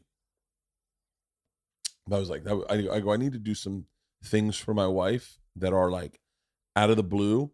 Yeah. she she's always so like, like, let's go clean your tour bus. Let's do your laundry. Let's let's do something for you. this morning she was like, she goes, she was like, come work out with me today, and I was like, I have a podcast. She goes, come work out with me tomorrow, Mhm. and I was like, I was like, I don't, I, I, I have a trainer that comes here. I was like, I was just gonna work out here, and she was like, No, I want you to come. I want, I want you to be with me, and like, Yeah. it was like the way she was doing it was so, so selfless. Like, come on, let's, let yeah. and I was just like, I was just no, no, no, no. I was like, I'm gonna get back on Instagram, Mm. and then and then I was like, I need to do something selfless for her because she always does selfless shit for me. yeah. I think my the, can I tell you the only way I can really connect with people is by feeding them. Yeah. That's like your love language. Yeah, do you cook? I bake sometimes. I don't do a lot of cooking. How, what do you eat? Do you Okay. worry about your weight? Mm, I I did like you know gain the freshman twenty, freshman fifteen in college, but that was kind of the extent of. Uh, Oh my god, I can't wait to see my jo- daughter Georgia fat. I am gonna love her so much more when she's oh, my favorite time when I. And by the way, this can be in the podcast. I just never can let my daughters hear this. okay. My favorite time with Ila was when she was fat. Oh, She was Ila broke both her arms at one time. oh my God, I love. and she got a haircut. This- Oh. my uh, like I don't know. I like my daughters better when they're failing because like she got this horrible like forty five year old woman haircut. Uh, like like you know in the like and like soccer mom. Uh, worse. It was worse. Oh. It was so bad that when she first got it, she cried, and then we had to go to a place to fix it. And then Oh. sh- they kind of fixed it, and she was like, "How does it look?" And she was overweight, and her teeth were all jacked up. And we were like, "You are a fucking mess." And she had two broken arms, and it was Oh. like, and we're like, she couldn't even comb it. It was fucking. It was uh, oh my God. she broke one of her arms, and then she broke the other arm, like like it was an overlapping week or something. I think. I'm do you- Jesus. Do you remember that? Yeah, that was before. No, but I I've heard about stories about her having broken arms, but I remember I gave her would two cake pops. I could not stop laughing, and she couldn't get them in her mouth. And she was like, That's "It's not such funny, Dad." torture. and we were Trying to get a outside Starbucks, pop. and I, I mean, it must have been a horrible parent because I bought her two. I bought her one, and she couldn't get in, and then she switched it to the other arm, and she couldn't get it in, and then she Oh. had two. I maybe I'm not remembering that right. Um, but but anyway, I uh, I. You're wait. I'm sorry. I talked about Georgia. I go in. No, it's okay. So Freshman 15. freshman fifteen. Love to see a picture of that. Oh God, they're so unflattering. Just the roundest face on the planet. My high school boyfriend and I kind of followed each other to colleges that were What about. college? I went to Willamette University my freshman year, and then I transferred to Washington State University for the rest of it. But so we were in Oregon, and uh, we broke up halfway through freshman year because, of course, because that's always what happens. And uh, I started working at the cafeteria's bakery, and I would just taste test everything that came out of the oven. And then at one point, I ate an entire loaf of sandwich bread, like sliced sandwich bread in one sitting. And I thought I was going to have to go to the hospital because I thought my stomach was going to explode. I was in so much physical pain. So that was like a bad, it was a bad year. And I gained some weight then. But um, then I lost it. And so I went vegan for the past year and a half. And okay, so here's what's crazy Ila's about vegan this. right now. Okay. How old is Ila? 15. Okay, so let me tell you some things. So I went vegan for a year and a half. I felt great for the first maybe year. I felt good. I felt like I had a lot of energy. And then I started to feel worse. Started to feel more low energy. Felt really confused on what I on what sounded good to eat because my options became really limited. Mhm. And I started going to an acupuncturist, and two different ones I saw without knowing anything about my background would take my pulse, check my pulse points, and both of them at different times were like, Are you vegan? And I was like, Yeah. How? And they're like, Yeah, we can tell. Because your pulse is really weak, it's really strained. Uh, they said, We tried it. And again, maybe I'm going to get a bunch of blowback from people on the internet. I'm not a nutritionist. I'm just telling you what they told me. They said that for women who have not gone through menopause yet, you're losing iron every month and you're not getting enough of it. That's what they said. Anyway, I brought meat back and I feel amazing. feel so much better. It's interesting. Ila Ila picked veganism. She has migraines. Yeah. and she was trying to get rid of her migraines.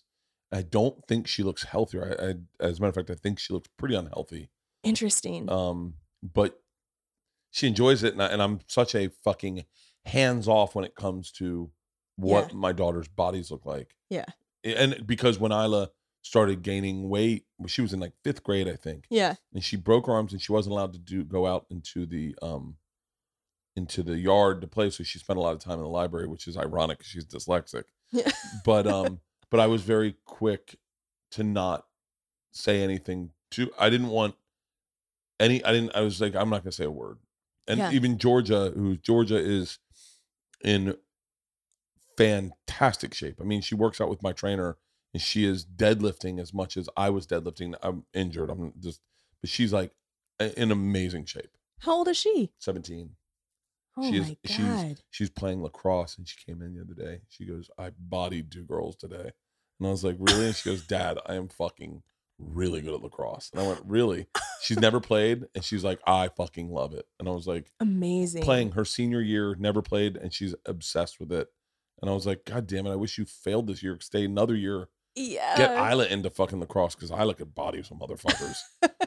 but um, but do you so what do you do when you work out?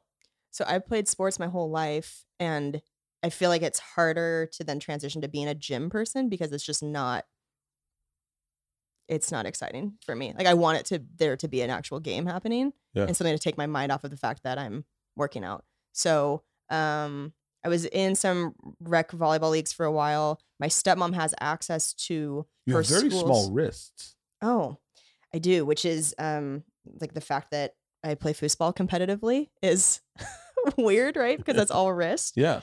But um, Like yeah, I've never I've never thought of you as a small featured person. But like Oh, I'm looking at your ankles right now and they're very small as well. My ankles and wrists are yeah, pretty pretty small. I'm and I'm short. I'm only five four. I spend I spend a lot of my time seeing how big my wrist is.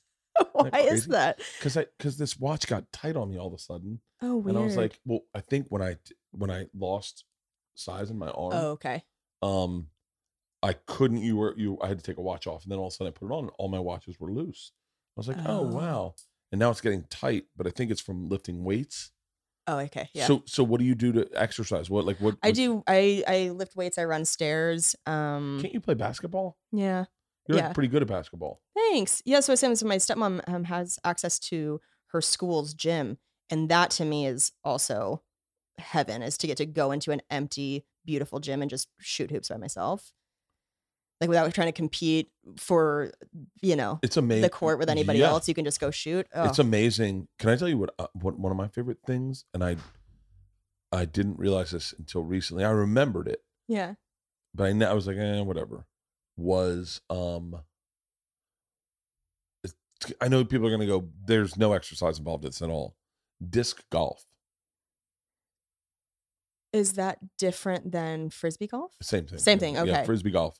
So for me, what happens is, especially when we play with a group of people, you throw the frisbee, and then I get so excited to throw it again that I jog to the frisbee. I get so excited about throwing the prospects of throwing a frisbee another time Yeah. that I jogged to the frisbee, and I forgot about. It. We played in Texas a bunch this week, Yeah. and I was having, and I'm, I'm, I It's so ran, I ran three miles Really? I ran three miles and my heart rate was up because you get there and it's and you never get really tired. It's not like an exhausting three miles. Like yeah. I've got to get on the treadmill after this and I'm already kind of dreading it, going like I haven't run in a while. hmm And but then I measured my body. I don't do weight loss as much right now because that can depress me. Okay. I do a tape measure and I just measure my stomach and my because for Yeah. me right now it's like well, my my stomach was like 50 inches. My stomach. yeah. And I got it down to 47 inches. Losing three inches on your belly Yeah. is actually noticeable. for sure. And Yeah. so I was like, I just want to get my stomach smaller. yeah. Like that's one of the things I want. Yeah. Um, but I don't really like. I came out as fat a little while ago, and I did. I did. I I forgot that I sound like a lunatic. But I was like, I was like, I just don't. I don't want to hear it from anyone anymore. Like I just want to. yeah. I want to like myself again. Oh, Like I yeah. hate. I hate not liking myself. Like it just sucks. it seeps into everything else in life if you don't like yourself. Yeah, and and like, and for Leanne, it's always been health. Like, I don't give a fuck how big you are. I don't give a fuck if you drink. I need you to be healthy. Yeah. And so for me, if if I'm working out, and I'm working out like crazy right now, but it's kept the size off my stomach, Yeah. and I go, I'm not, I'm not worried about. I don't want to know the number on the scale. I want to know what my body feels like, what it feels like in clothes, what it feels like to get up off a couch, what it feels like. I was having a hard time getting off the couch. Yeah. That's the thing.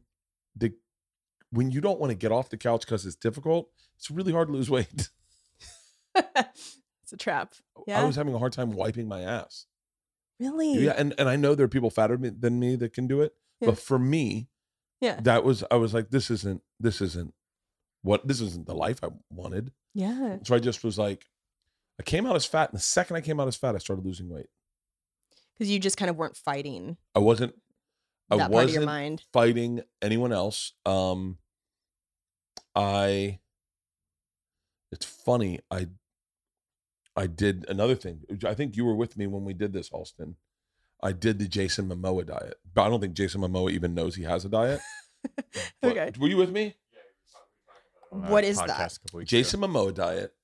Let's just call it the Bert Kreischer's Jason Momoa diet okay. because Jason Momoa doesn't know that he even has a diet. Okay. Like he he's got a personal trainer, and his personal trainer said, um, Jason ate pretty healthy, but what I did is I just focused on the foods he liked that were healthy, and so I went, "That's Oh. fucking genius." That's so smart. Yeah, except I so I just focus on the things I like, Mm-hmm. and so I love fish. I love fish.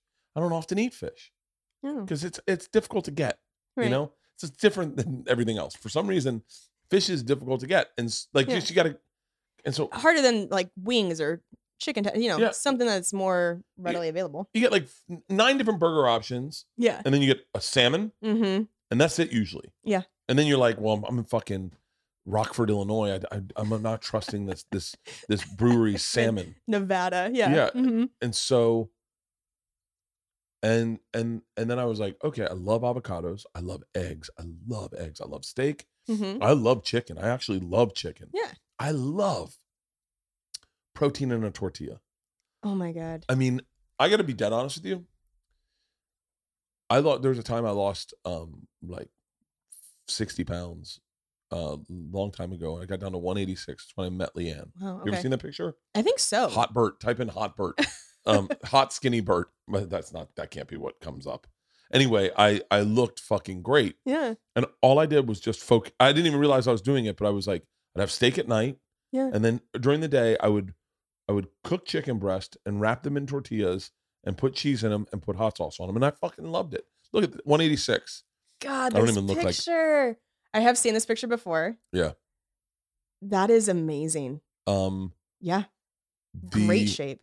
uh, yeah, I was in I was and and I love working. I do love working out. Like I love Yeah. I love spin class. It was my one of my favorite things ever. Yeah. Um, so I was like, I'm just gonna. So that's my diet now. Is I was like, I'm not gonna worry about food. I'm not gonna focus on food. I'm going to enjoy um the foods I like. I also like to drink. Uh, That's but- intuitive eating. Have you heard of that? no. Type in intuitive eating. Is this a thing? Yeah.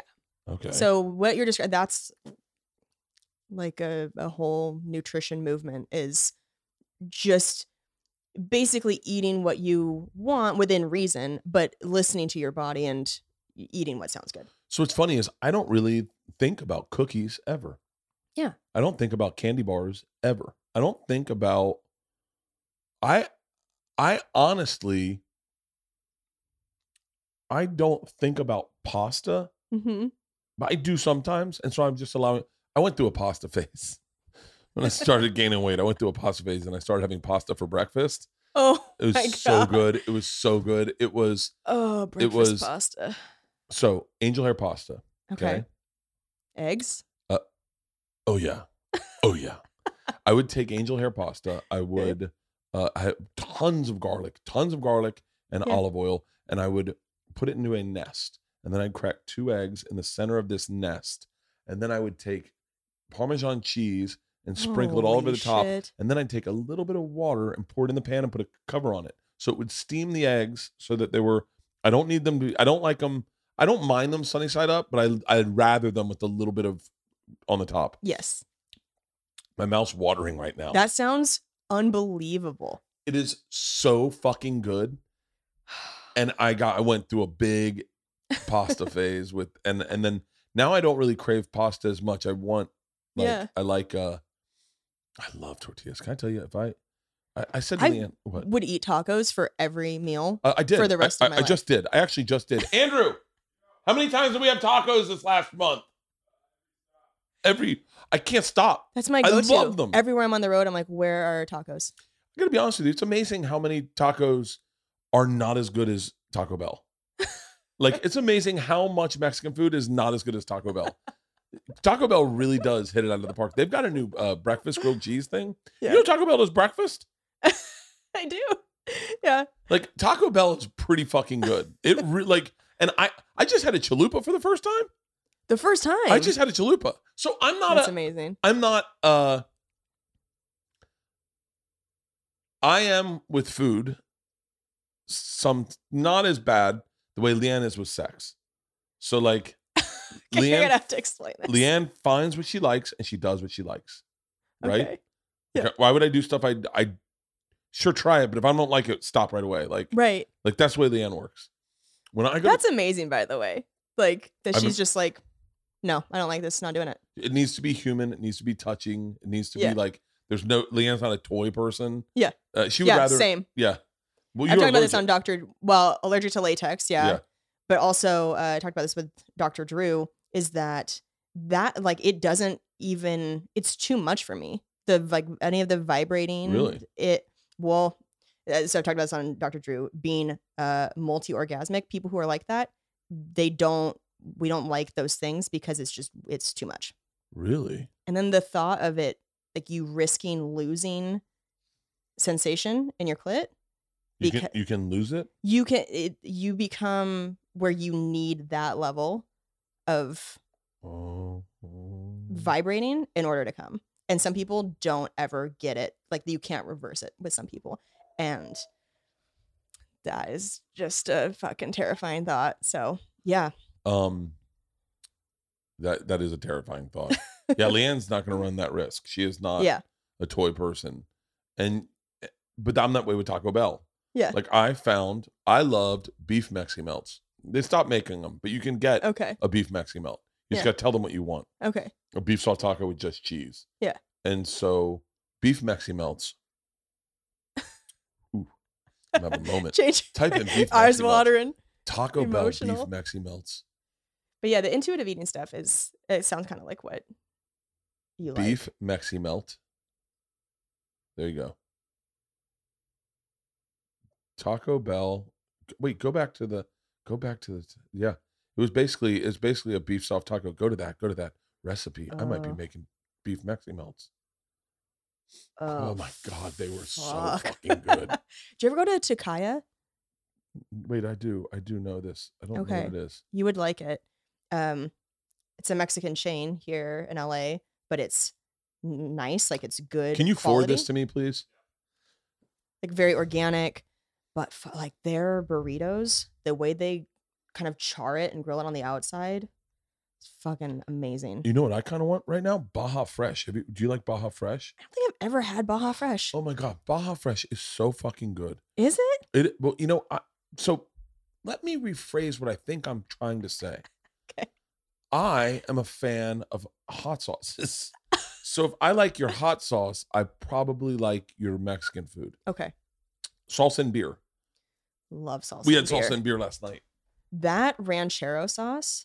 Oh, the, the one you dip your are you talking about the one you dip you can dip it, but they like also pour it on their like if you get the arroz con pollo there, it is n- life changing. It is so fucking good. there they have uh ta- salsa and beer Mhm. is they have that that chip you can dip the bean bean dip. Is that what you're talking about? that is crazy good That is too. crazy good, but their Yes. hot sauces are so um they're so comprehensive. They yeah. have something for everyone. yeah, And if and, and if you mix the two, yeah, if you there's green and, and the red, if you mix them, it really fills all my all my flavor profiles. never thought to mix a green Oh, and red salsa. I'm a big salsa mixer. Now the reason I like Taco Bell so much was their fire sauce. okay, El Diablo and fire. see that's are my just favorite- instant diarrhea. Oh, no, no, no, no. sounding. That's ooh, No, and so and so and and and uh God damn it! I'm like I'm, I'm all I'm thinking is all I've had is Mexican food in Texas for the last two weeks, that's and all. now I eat. and now I'm going. Where I gotta I want to text Leanne, text Leanne and tell her I'm hungry and we should go out to eat lunch. Will you text her, Halston? Andrew, can you text Leanne and tell her let's get Mexican food? I'm fucking can't believe you're doing this to me. Like I'm fucking I haven't done nothing. You brought this up. so beef Mexi melts, Mexican pizzas. That was my order. Oh, I get ten beef, beef Mexi melts, Mhm. two Mexican pizzas, and that was my my was my. I knew what I liked. I wasn't gonna try anything else. Yeah. Andrew, my cousin, and we work together. Yeah. He um. He's not. He's not a very impulsive guy. okay. Like he's he's a he's a pretty thoughtful dude, right? Yeah. He just goes, I don't know. I think we need Taco Bell out of nowhere, and I was like, I love it. I, I love it. And run he- with this. and Andrew's not also not like a like he's like I take that back. We both have the same like overbuy, uh, Yeah. like for treats and stuff. Yeah. Like we're over. He bought Oh, two sure. fucking jar, three jars of olives in Serbia. Like he definitely has the same thing I do You're gonna he- lose your mind in an Erewhon. for real. You're gonna lose your mind. You have to go and then like send me a text afterward and tell me what you think. But Andrew got the perfect order at Taco Bell. Mhm. He got tacos, he got burritos, and he got chalupas. And I'd never had a chalupa, and I already opened it. And I Yeah. bit into it and I went, whoa. So as I'm tactile, I'm a texture guy. So like I don't like things that crack and fall apart. Okay. chalupa holds its it gives you enough of what you can think is a crunch. But it holds its integrity. And it was and it was very plentiful. Like it was a lot of beef. Mhm. And I thought if there was a way, if they could find a way to just cut down the carbs, Yeah. because I can cut down. So the beef tacos, what I do with the tacos, beef tacos, I will rip half of the taco. I'll let it get soggy. I'll rip half of the taco off, and then I'll fold it because I like the beef, Smart. Right, right. and I like I put like when we when I would order Mexican pizza. Mexican pizza was one of my favorite things in the world. The day they fi- I found out that they were discontinuing them, I bought ten. I bought ten. And I gave one to Snoop Dogg. I gave one to everyone I Oh was my with, and I God. was like, "These are the Your best things. These are, I just want you to have them before they're gone." Yeah. Um, but uh, beef uh, Mexican pizzas, I would put the hottest hot sauce on. I do each each corner got a, a full hot sauce. So there, I put four hot sauces, What? and then I take one and drizzle it over, and it would burn so good. And it doesn't destroy your you asshole. You don't like hot- you don't like hot sauce? I just can't. I have IBS. I can't handle it. Do you really? Mm-hmm. Um, Yeah, do you when but and you do you drink? I do. Okay, Yeah. You're like I do. you and I love Tito's. That's right. Oh, that's right. Yeah, yeah, yeah, yeah, yeah. Mhm. Um, I have a really funny hot sauce story. And Oh. because I, went to a Taco Bell one time and uh, I had to go to the bathroom. And so I sit on the toilet seat and someone had put hot sauce packets underneath the toilet seat. So when you sit on the toilet seat, these hot sauce packets explode and it went all over like my genitalia. no. And it was the most pain I've ever felt. How did you remedy that? I put like uh, He had my to- soda. he had to buy a taco and put his dick in a taco and wipe it off. I put like my cold soda on it, and it just like didn't really. It, t- it took the fuck? hours, hours. That's That my is Taco Bell story. insane. I've, I've uh, that's a great. Get some Prank. aloe on it. Yeah. That is a Yeah. great prank. It got me good. Shout out to you that put guy. him right under the little rubber stoppers. Yep. Mm-hmm. oh. But the, the only thing that sucks about that prank is you're not there unless you're in the toilet seat next to it, and you're just sitting there for hours waiting. Motherfucker! Son of a fucking god damn it! That would be incredible. Oof. It's giving me PTSD with the Do you know what I've been? allergy. How, how many hours do you sleep a night? I try for eight, but it really depends. Do you know what I've been into lately? Hmm. Going back to sleep. and I, d- I've never done that before. Like still in the morning hours, or you mean taking a nap? No, in the morning hours. So this morning I woke up at six. Okay. I woke up at six. I had a, a bad, a I had a bad dream. It was an odd dream. There, there was, um, it was very windy, and Okay. and we were shooting a movie, hmm and this um group of skydivers had got there were there were sixteen of them, and you know how like uh, you ever seen those quilts? No, it's not like a quilt, but it's like a, it's like a thing maybe that goes on a wall, and there's four pockets, and you could put stuff in the pockets. It's almost like they do it Yes. with outdoor plants that Yeah. go on walls. Mhm. And there was four, so there was six, 16 guys, and they each had a pocket, and it was a big kite, and they were all holding on to it, and they got launched, and they were all skydivers, and they were all in squirrel suits, and they got launched, and we were watching. We're like, oh fuck! And they got 90 uh, feet in the, in the sky, and one guy fell, and he landed at the ground at our feet and he broke his arm and we were like holy shit and i said i don't want to see this i don't need to see this and i walked around and colin quinn was there. Colin quinn was wearing the same clothes i was wearing. And i go i go what are you doing? And he goes stand in. I said what? And he goes i'm your stand-in and i go wait i don't want you to be my stand-in i want you to be in the movie. And he goes mm, i don't like your movie but i do like the places you stand in it. And he goes come here let me show you where to stand. And he takes me over and all of a sudden another skydiver hits the ground. Boom. This is your then, dream. Yeah, and then and then Colin goes, "We need to make sure they don't hit us. They're going to try to hit us because they're going to want us to soften their blows." And I watched dudes, sixteen dudes, hit the ground, and as they were coming, they're like, "Why are our chutes wet?" And like it was, all their chutes had gotten wet. And uh, and then I woke up. I was like, "That was a kind of horrible, that is a fucked dream. up dream. because they were in they were in they were in great deal of pain and i said i want to go check on them. and colin goes "Do- don't do that and i said what and he goes because everyone's hurt differently and when you see the because they're all helmets on Yeah. when you take off their helmets everyone is uh, every reveal is going to really stink it's going to be bad and so I, I took one helmet off and the guy had no teeth and i went oh fuck and i go are you okay and he's like am i dying and i was like "Oh," and he's like let's let's just leave and so me and colin quinn just started walking through this parking lot to get out of there Are you doing any drugs before No. bed? no, and the, but that's I dream very I dream very intensely. I've always dreamed very, very, very intensely, and I remember all my dreams. Like I can go through and tell you probably roughly all my dreams throughout an average night in the morning. Not now. Like if I think about it, Yeah. um, Do you feel like you write jokes pretty easily? Do you feel pretty tapped into that part of you that writes jokes? Yeah. I think there's a correlation with that. I I've, I've dreamed jokes before. Wow. Yeah, I've dreamed jokes and then gotten up and been like, I'm gonna. That's a good joke. I've and I this morning going to hear something fucking crazy. So I lost my joke book. My joke book. I lost it. I don't, it's fucking yeah. We want to talk about getting canceled pretty quick. Anyone finds that fucking joke You book, are done. I am done. Oh I'm, my well, and by the way, and then and that's you want to really put cancel culture to the test. What are you allowed to think?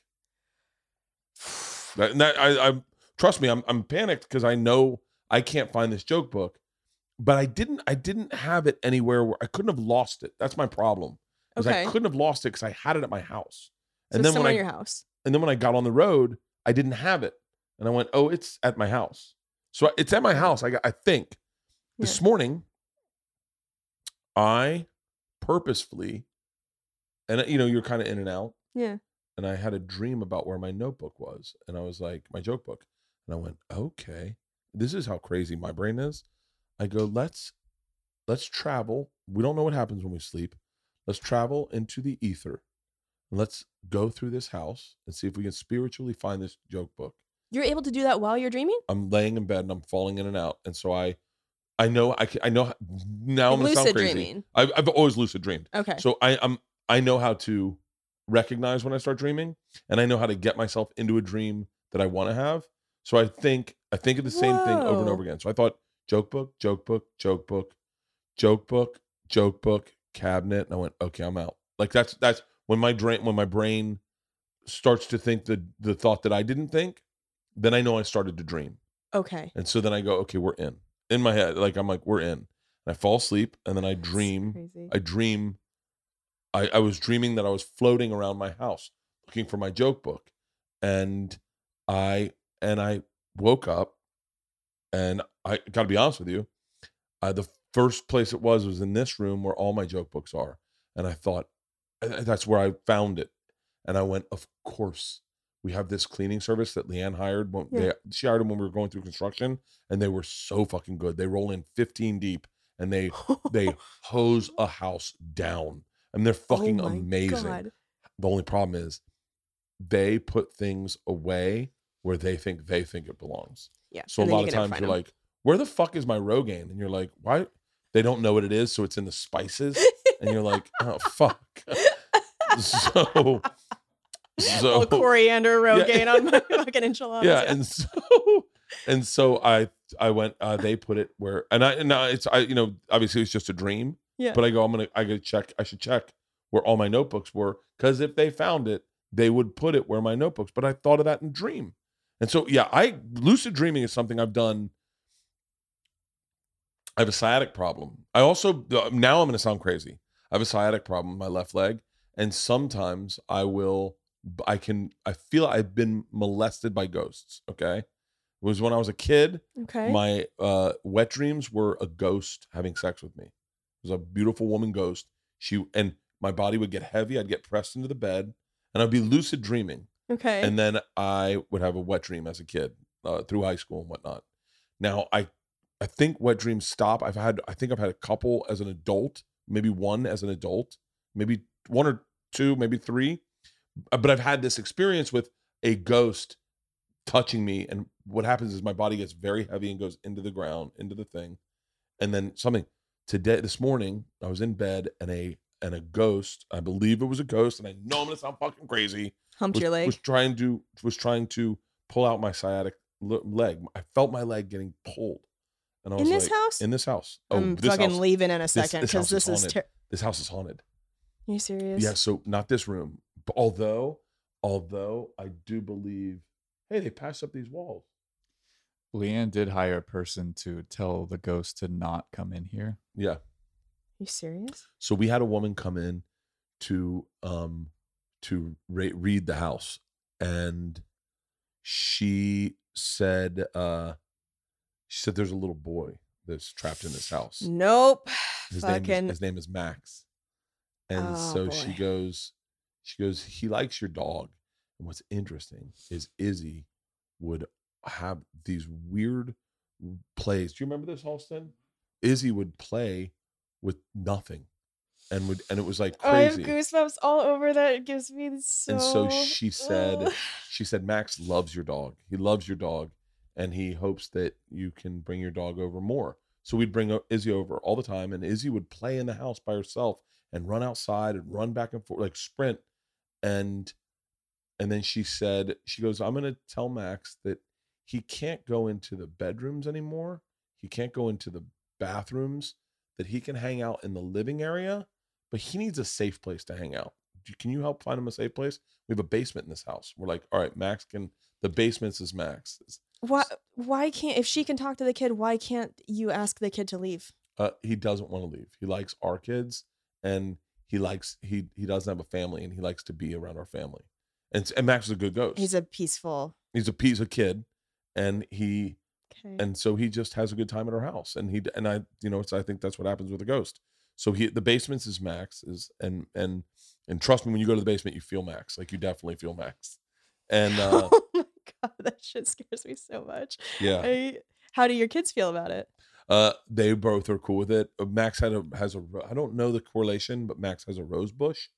There was a rose bush that was Max's, and the girls had planted it, and I, for, I forget why it was Max's rose bush. Okay. But um, the girls are cool with it. He doesn't go upstairs because the upstairs was never there when he was there in the first place. Okay. So he doesn't go upstairs. He doesn't go in our bedrooms. Um, he hangs out in the living room, kitchen, and in the back bathroom, and then in the basement. Do you know how long he's been in this house? I, I don't know. I don't. I, I'm not a good listener. So when she was doing this, I kind of shut off. great I for was like- podcasting. yeah, I was. if anyone listen, anyone's listening this far, they're like, he has not been listening at all, at all. You start telling a story, and I go, "Do you sleep much?" Like I'm fucking. I'm. I'm like a barracuda. Um, I hope. I mean, they've listened. They've been listening to my podcast this long. They know who the fuck I am now. People want to hear you. Well, yeah, n- no, but but I, whatever. I, I'm I'm I used to take these notes very seriously, and then I was like, oh, come on, it's free. Like yeah, if if sure. you don't enjoy it, you don't have to shit on it. I'm not gonna listen to your notes. I did listen to them a lot. Like I used to clear my teeth a lot, Oh. and so that was pretty annoying to do on a podcast. And Yeah. someone's like, "Hey man, can you not do that?" And so I listened to good notes. yeah. Um, I listened to good notes, but I I am who I am. I know who I am Yeah.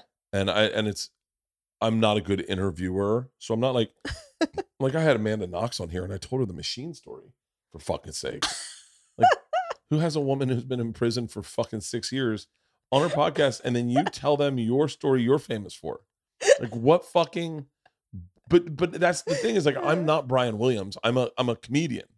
Like I'm Yeah, a it's fucking a different comedian. experience, Yeah, yeah. like I like like I'm not gonna fucking I'm whatever. I'm You interested in didn't the, know the story, and you were like, "I could have gone to jail in Europe." yeah. That was your correlation. That's I- true. I That's a appreciate good, that's you- a I good appreciate you connection. defending me. That's Yeah, yeah. nice. But all I all I know is that I at one point started telling a story to a woman that everyone in this podcast has heard, And they're like, Bert, we kind of want to hear her story. That's kind of the point. Yeah. This podcast is brought to you by Bird Dogs. I talk about my bird dogs all the all the time. You know, Bird Dogs just came out with long pants. They are so fucking badass. I went golfing in my Bird Dogs the other day. Bird Dogs has graduated. I I I, want to say that I feel like when I first got Bird Dogs, they were my my my cookout lake uh, pants. That's what I could I could go running. I really thought about them when I went to Alabama because I go for a jog in them in Alabama. I could go jump in the lake right after that, and then I could hang out, have a cold beer, grill out, go hang out with the girls, go paddle boarding. They are the best, most comfortable pair of shorts that have ever existed. They have a built-in soft in uh, underwear, and you, like I said, you could do them for anything. I never saw them as going to the country club shorts. That's a different type of short, in my opinion. You don't go swimming in the same thing you go golfing in. However, I they've teamed up. I- I- They've stolen Lululemon's designers, and I went golfing in my bird dogs, and they were so fucking comfortable, and they looked so nice. They were a black uh, pair. They had sent them to me, and I uh, and I put them on, and I walked in. I was going to play golf with my dad. And my dad goes, "What pants are those?" I was like, "Bird dogs," and he goes, "I've never heard of those." And I was like, "Oh, they're great." And I, by the way, I love. I don't wear underwear all the time, but I love a liner. Like I would love. I consider golf sports. I would love a liner, and they've got a great liner. Anyway, all the new summer styles are out. They're on their website. I love my bird dogs. I can't talk enough about them. Go to birddogs.com and enter the code BERT, and they will throw in a free bird dog whistle tip football. That is exactly, it's exactly those Nerf whistle footballs you used to have as a kid in the summer. It's the exact must-have beach toy of the summer. That is birddogs.com, and the promo code's bird and boom, a free bird dog whistle tip football, and your pair of bird dogs. You will not take these things off. I promise you. By the way, I will say having a ghost play with your dog, that's not a bad situation because people pay money for that. Someone to play with their dog, Yeah. yeah, yeah. The Max is a Or like people, you know, dog walkers and stuff. To go, you, you have a free dead child. yeah. I don't know. Throwing a ball for your I don't know how he died either. it all just I'm not in this house l- enough to know. yeah. I'm not like I'm not. if he's peaceful, that's nice. Yeah, he is peaceful. It just makes me sad and it's just scary. Yeah. The um, what? Okay, we've done two hours, right? What time? Do you have a hard out? Mm-mm. Okay. Um, I was supposed to do Adam Carolla, but it got moved. to another day. Mhm. Are you promoting something? Just on tour. Oh yeah. Oh, what are your tour dates? Pull them up real quick. Well, because people are still listening now. Yeah. There's still some that um need to be added to my website. I'm just waiting for the clubs to put the link up. Do When is this you- coming out? Uh, I don't know. That does not look like you. Doesn't look like me. No. But you know what? I have a hard time. I have a hard time with you guys looking like women. I do. I, and I've, I, Taylor's told me. You've that- told and you've told me that before too. yeah, I don't like you guys when you guys look pretty. Like, I'm not, I'm not saying, no, but I don't know. You're, I think you're pretty now. Thank but you. like, I don't, when you guys dress up, you have Mhm. a ton of fucking tour dates. and that's not even. I just got like So open Six that, open more that, widen that out. I want to see where, so. We just added three Funny Bone weekends and then Acme in the Minneapolis. stand and in New York. Whoa. All Christmas. Where are you going to be for Christmas? I have a corporate in New York at the Lincoln, Christmas Lin- Day? uh, Lincoln Center, December 26th. Really? Yeah. God damn Um, it. but I'll be at Albany Funny Bone January 21st through 22nd, and then Comix Roadhouse in Uncasville, Connecticut, 27th through the 29th. Uh, Valentine's weekend at Summit City in Fort Wayne. I love Fort Wayne, Indiana. There's a great strip club there. Oh, really? There's a really great strip club. What my probably my favorite strip club experience I've ever had is in Fort Wayne, Indiana. Andrew, do you remember the name of that strip club? Brandy Strip Club, Fort Wayne, Indiana. Okay. They go in, they say, "Hey, we um the, the place is yours. You can do whatever you want." We've Yeah. had that offer a lot, you know, where they go, you know, Being on the road like- with you is such a blast. It's a lot of fun. It's a lot of fun. We get a lot of really great opportunities where people kind of roll out the red carpet and go. Like, Yeah. I mean, this last week we went to um we went to uh Onnit, Joe's Joe and Oh. Aubrey's. I mean, it's more than Joe and Aubrey, but like on Mhm. it in Austin, Texas, we went twice. I worked out with Joe one day Oh, with amazing. John Wolf, who John Wolf is the best. I don't. I'm. I- I'm to offend a lot of people, but inarguably one of the best trainers in the entire world. Wow. Um, I worked out with him. Mhm. Told him I was coming back. He said, "Sure, come on back."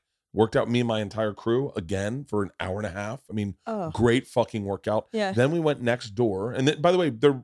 And I say roll out the red carpet. I have to. I have to be very upfront on it. Not only worked us out twice, no charge whatsoever, Yeah. but they hooked us up with over 500 pounds of kettlebells and five to six boxes of um of uh supplements for our tour Oh. bus. They decked out our tour bus. They're like, stay healthy. Fucking Onnit's amazing.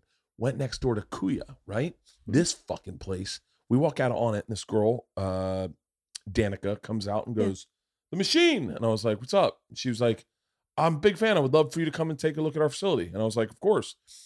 She I go, What do you do? She goes, We do sauna, polar plunge, and IV drips. I went, That's my wonderland. That's all the shit I do. Yeah. And so then we spent an evening at Kuya. They once again rolled out the red carpet. They gave oh, they have deprivation tanks. They put us in deprivation tanks for an hour each. And we, by the way, we have a group of six. Put us in deprivation tanks. We saunaed, we polar plunged, we saunaed, we polar plunged. It was fucking amazing. We had some great teas and then went out to a great dinner. Uh, we went shooting in in Tempe in Phoenix, Arizona, at a great place. This guy Brian who runs it, my buddy, um, my buddy, uh, fucking, I can't remember uh his name right now. Unbreakable Journey is his, his name on Instagram. Okay. Um, I can't why I can't remember his name right now. It's beyond me. Um, he helped Chase with his when he was paralyzed. Mm. Um, he Scott Flint, yeah, Scott. Scott, they took us to this great place. We shot 50 caliber rifles, we shot guns. I mean, it I gotta be honest with you. And then we went to obviously Jaguars. Oh wow, look at that.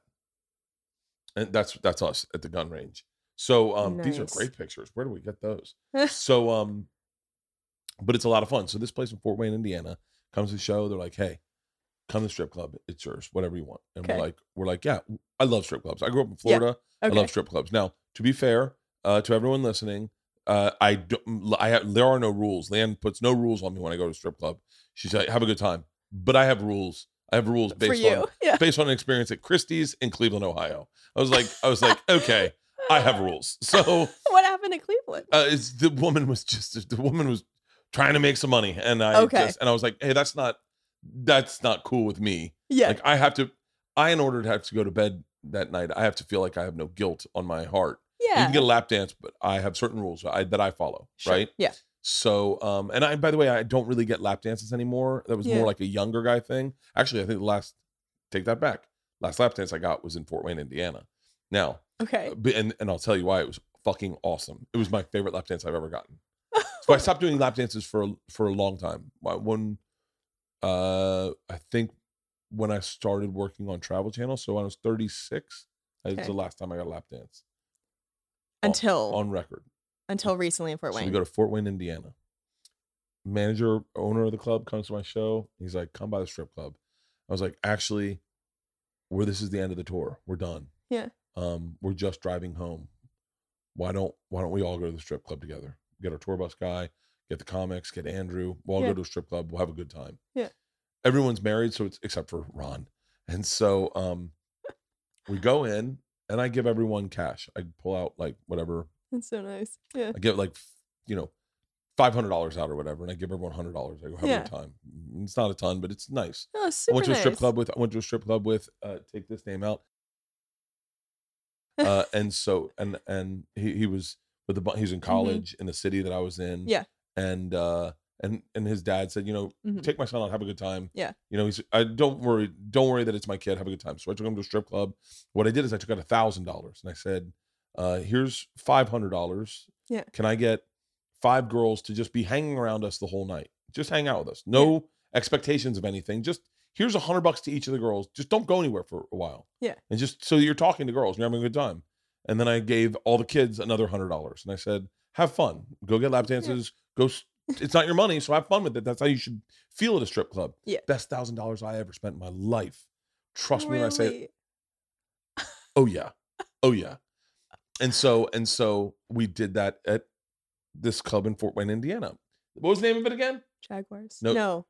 What? Brandy's. Brandy's is right. So I give everyone money and then I go get a drink. Yeah. Um, I enjoy strip clubs, but you know, just on the outside. I like to sit in the seat, talk to my buddies, and you know tip strippers whatever this girl comes by and she is she's cut she's done work for the night and, she, and it's snowing it just started snowing so she's covered head to toe she's like oh my god i'm the biggest fan i'm your biggest fan and i was like really and she goes i fuck i wish i had known you were coming in. I would have just i would have wouldn't have gotten cut. I would have stayed. And Oh. i would love to give you a lap dance. And i said this is interesting. I said i have a bit about getting a lap dance. A, I, it was a bit that i worked that could never work well 'cause the thing i like in a lap dance the thing i the thing i like about sex is the vulnerability. The, Yeah. the, the the fact that someone's showing you a side of them that they don't show to a lot of people. Yeah. i think that's the cool thing about having sure. sex with someone so that's why i've never been into um prom- promiscuous people and that's why i've only had sex you know with, with a very small number six Same. six women Yeah. and so i but i like when you share that i think it's really cool Yeah. and that you miss that in a lap dance Yeah. you confuse naked woman with sex in a lap dance it's just the oh i'm naked this is what it feels like and and i'm going to show you intimacy by just moving slower and closing my eyes that's not what it is yeah. So I, s- and the bit i used to write is i want a woman to get naked i want her to take have all her clothes on i want a lap dance where they have all their clothes on and then i get to see the impression of her belt in her waistband you know the like like a belt buckle bump in her waistband or or or so- i want her to keep her socks on because it's cold i want i want to see the vulnerability Okay. like that's what's sexy about sex and that i think that i was a bit that i was working on and never could Yeah. so i said to her actually. Hmm. i'll tell you what i would love to get a lap dance from you right now as you are. I Oh, said because okay. i have a bit and i've wondered if if it i would like to play it out see if i could figure this bit out Yeah. she goes what do you mean i said right now like with you all your clothes on like don't move anything. Keep the backpack on keep the purse on Shut up. Keep the backpack on. yeah come over and i would i would love for you to give me i would love for you to give me a lap dance and she was like oh fuck yeah i'll do it and i was like cool and it was hilarious we were crying laughing because Did you get like hit in the face with a backpack? No, she turned around. i got well i i don't mean to say that like i i, I got to i got to know the person Okay. like she goes um okay well i don't even know where to start like it was it was all of a sudden you took her out of her element Yeah. it was like doing outdoor gigs where you're like i know i can do this i just don't i've never done this before Yeah, or in And- the round the first time where you're like, oh, I have to keep moving. yeah, Yeah. so she uh started with her jacket Yeah. and then uh went to take her top off and was like oh my god i'm not wearing i'm like wearing a sports bra she like apologized for her bra and i went this is exactly what i'm talking about like this is everything that real people do yeah. and then she had to take off her snow boots and it, Oh and she like had to sit down and like, take unlace. and I'm like I'm like this is fucking hilarious. She got down to her panties and her bra and was like I can't do this. This is not I'm done. I'm done. And we were laughing so hard. We were laughing so fucking hard and she just put all her clothes on and sat next to me and I was like that is that's almost more fun than getting a lap dance. And then and then at the end of the night they were like uh this one very very attractive girl was Mhm. like, um, "Hey, the boss says, you know, you know, you didn't, you haven't really gotten a lap dance, so I, I want to give you a lap dance for free." And I was like, oh, "Okay," I figured, whatever. Yeah. And so I said, you know, typical thing you'd say at a strip club, you know, what are the rules? Like, what Mhm. rules do you have? And Mhm. she's like, I don't mean to put the club on the spot, but but she goes, uh, you know, Paul says there's really no rules for you. You're famous. And I was like, and I started, I said, no rules. And she goes, I mean, I mean, yeah, kind of. And I went, cool. And I FaceTime my buddy Cowhead. And she goes, what are you doing? I said, I'm FaceTiming a friend. If there's no rules, this is my, this is how I break the rules. Oh my god, like- Bert. What the fuck? like- what did she do? She was like, okay. and then Cowhead didn't So answer. you just like Cowhead didn't answer. He, it was like Oh, fucking two in the morning in Fort Wayne, Indiana. But I was like, that's my, I was like, I'm going to FaceTime my wife next. And she was like, no, no, no. I go, that's what fucking, like when, that's where my brain goes. Like, I'm not going to fucking play with her tits. I'm going to fucking FaceTime a friend. Like, you need to fucking share this. yeah, I was like, I'll fucking Instagram live it or fucking like, like Oh that's where, like, I walked into a Your strip club one time in in in uh, Dublin, Ireland, with my buddy Cowhead and my Yeah. buddy Galvin, and uh, it was right after the, my experience at Christie's, and so Okay.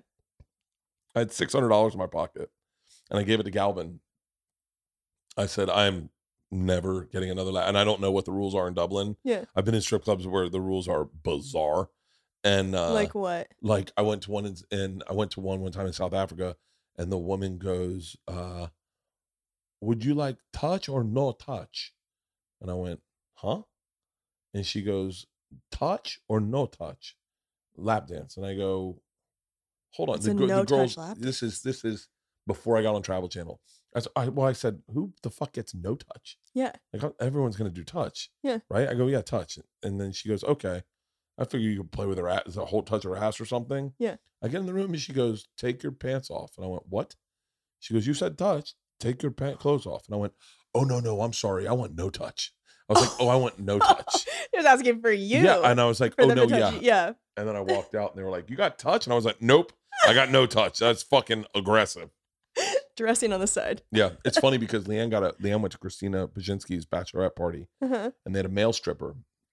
And Leanne called me and she goes, Hey, uh, there's a male stripper here. I wondered if I I wanted to run it by you to see if I could get a lap dance. I was like, Have we been supposed to calling each other about these? I was like, Yeah. I go, you can get one, but I don't think you're gonna like it. I think I owe you about 74 Yeah. We're keeping track. She goes, she goes, What do you mean I'm not gonna like it? And I go, uh, get the lap dance. And then she called back minutes later and was like, That was disgusting. I No go, I go, what did what happened? And she goes, He basically painted my face with his cock. Like just whap, whap, whap, whap, whap. She was like, ah. I was like, Yeah, I know what you like, and it's not what they do. So she wouldn't like Magic Mike in Vegas? No. No. Really? Mm-mm. That is my favorite show. Really? Yeah. I love And they it. bring you up on stage and like kind of like Mhm. hump your face and yeah, stuff. they do like a whole thing. I actually um I was in the callbacks to be the host at the the Vegas live show. really? Yeah. And then I ended up going to somebody else and now she and I are like super close. I went I to the show and watched her and I was like, "Oh, she's perfect." Like we're totally different. And I went up to her afterward. I was like, "I uh, was in the callbacks for this and it's so cool to see that you got it cuz this is like absolutely meant for you." And then we just became really good friends. Leanne would not like Magic Mike. Interesting. Because that is for so many women super exciting to be in a room full of the hottest guys and you're getting so much just like individual attention, you're drinking, it's so much fun. Really? But Maybe I you don't, know what Magic Mike is. I thought so. I'm only thinking of the ones that, uh, and there's for lack of better words, the one that black women do. You ever seen the black women? Mm, I don't think so. T- so at Magic Mike, you're not getting like slapped in the face with a dick. okay, that's not. You're the, never yeah. seeing dick. Oh no, these are. th- This is the dick is in like a, a elephant holder. Like, the ones I see. okay. Oh, this is not.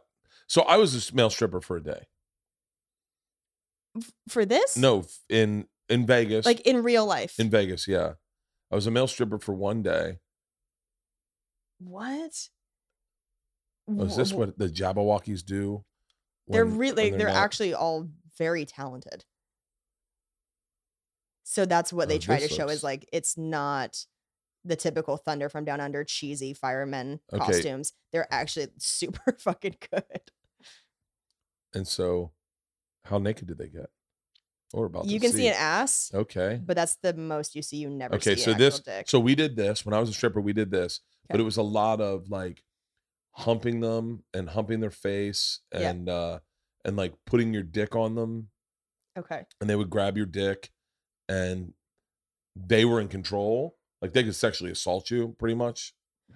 well I, it's interesting to talk to some of the guys about it because they've had women like leave bite marks on them and scratch marks like women will also go crazy on them So type in a way that they're not uh, comfortable with black uh male stripper. So these are the ones I've seen. okay These are the ones that I worked with. okay And and it was it was yeah, look at like look at uh, you're gonna have to go to fucking Pornhub for Christ's sake. Yeah. Uh let the let life of a black male exotic dancer. Like these guys okay, go to the one, no, the bottom one. I think the bottom one. Yeah, yeah. Look at this. And so it's all black women. And man, this shit gets fucking insane. Fast forward until his cock's out. Oh. And so like Oh my God. Yeah. So th- these are the ones I've seen. Yeah. So, wha- is that just like a sock on his dick? Yeah. And so you. Oh, the- okay, the- that's not happening at Magic Mike. okay. So that's what I thought was happening at Magic Mike, and I was like, can't believe Leanne would not like this show. Wow.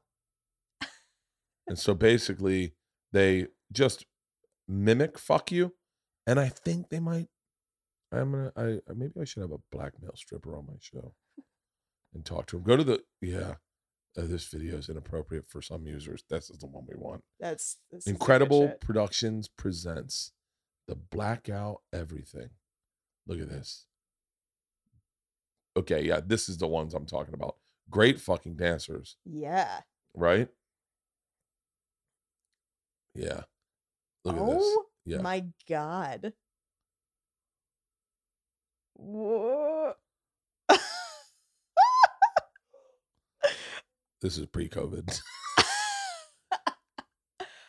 okay, so you're just watching people have sex.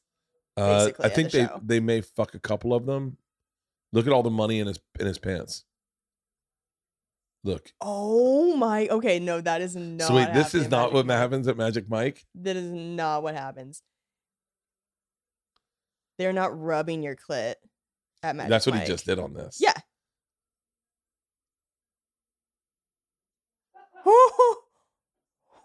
He is very flexible. Oh my god. So this isn't what happens at Magic No, Mike's. no. So can you understand that when you were saying that story, I was like, this doesn't sound like you. Because you thought I was saying that I was gonna be the Look, host. he's holding he's holding her by the neck and he's carrying around like a like an animal. Look at this. She's having the time of her life. She loves it. This is lawless. For people listening, he's wearing spandex. I think the they're Spanx. outline- I think they're They're Spanx. Spanx, yeah. But they're see-through Spanx. The outline of his dick is intense. And by the way, he, I think he's hard. I don't know how you Keep I by the way, I could really he is uh, he is an ex-gymnast, obviously. yeah. There's no way. By the way, His no wonder he's so ripped. dick is insane. So this is what we did. okay. So that's different. he's oh, definitely a little chub. Look at this. One handed. Oh my god. First of all, you could not do that to a white woman. She'd have her teeth broken out.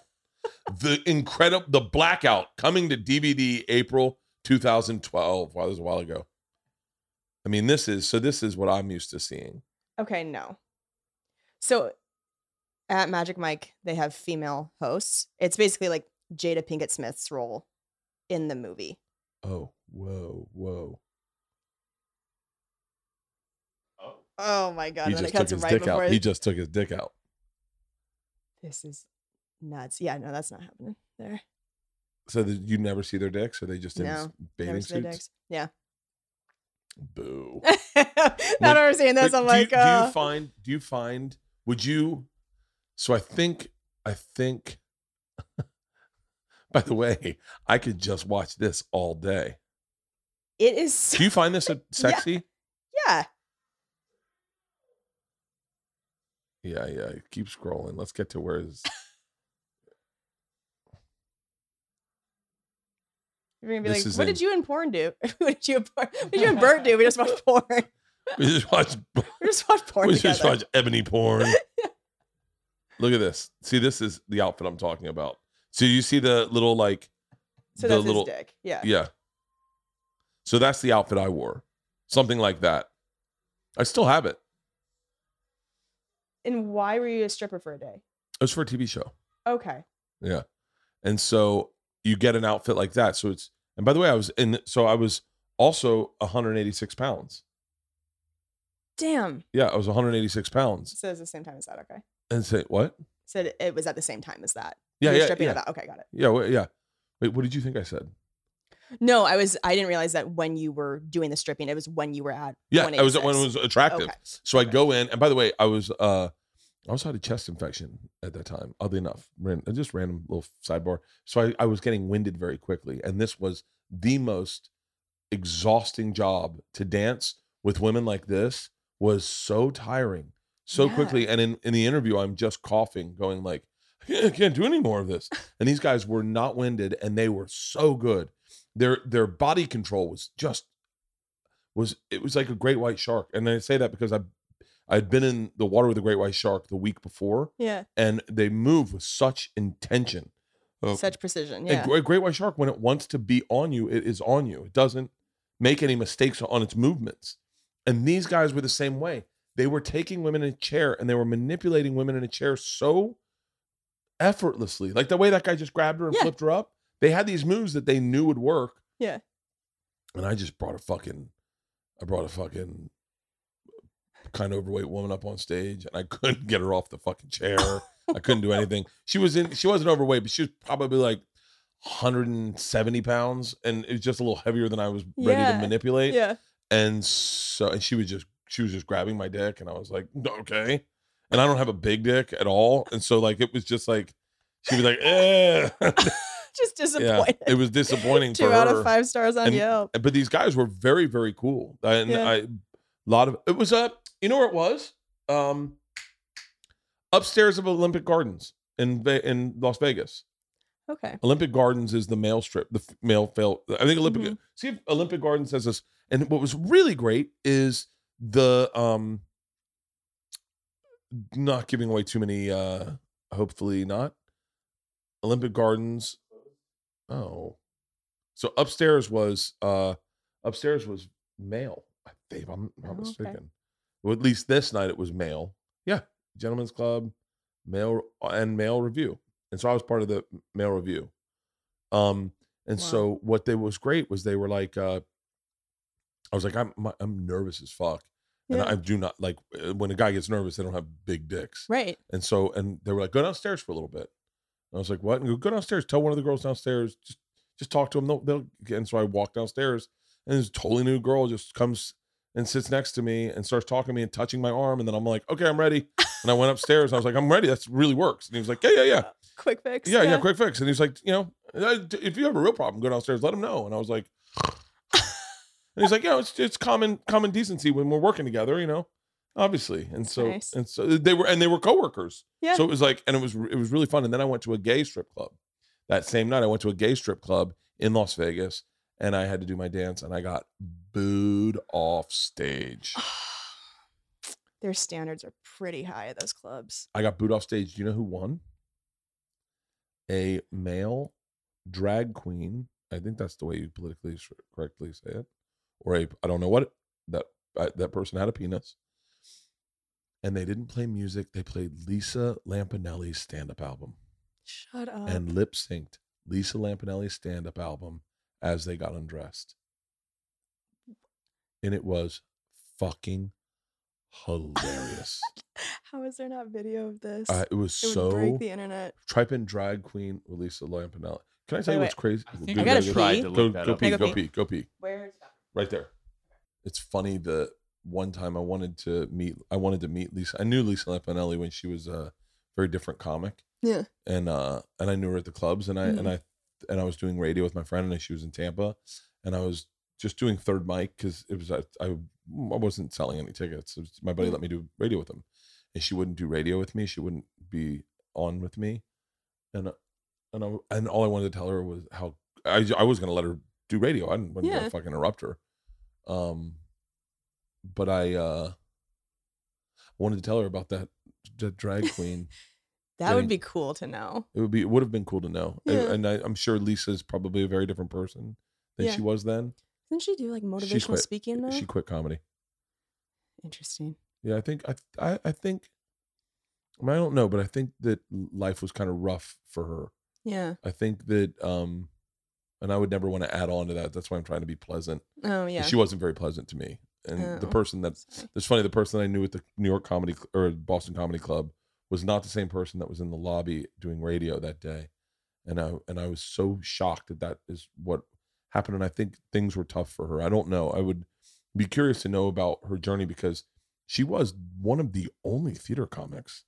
Yeah. She was the biggest. She was like the biggest. I mean, no, Yeah. I mean, yeah, I, I say now, like, we're performing at a time where comedy is thriving, Yeah. and I think people want it and need it. She was doing it when it wasn't thriving, and she was doing it at the highest level. Yeah, when was that? 2004, I'm guessing. Yeah. I'm s- Four, five, six, seven, eight. She, I mean, she just recently, I think she made so much fucking money. She moved to the desert and was like, "What makes me happy?" I think, I think Yeah. you get to a place where you, s- you know, she's alone all the time. Yeah. It's fine if it's me, but if you're wondering, you know, what your life is going to be, I, I don't know. I don't know. Yeah, I, I, you're alone a lot. Do you do, you take people to open for you?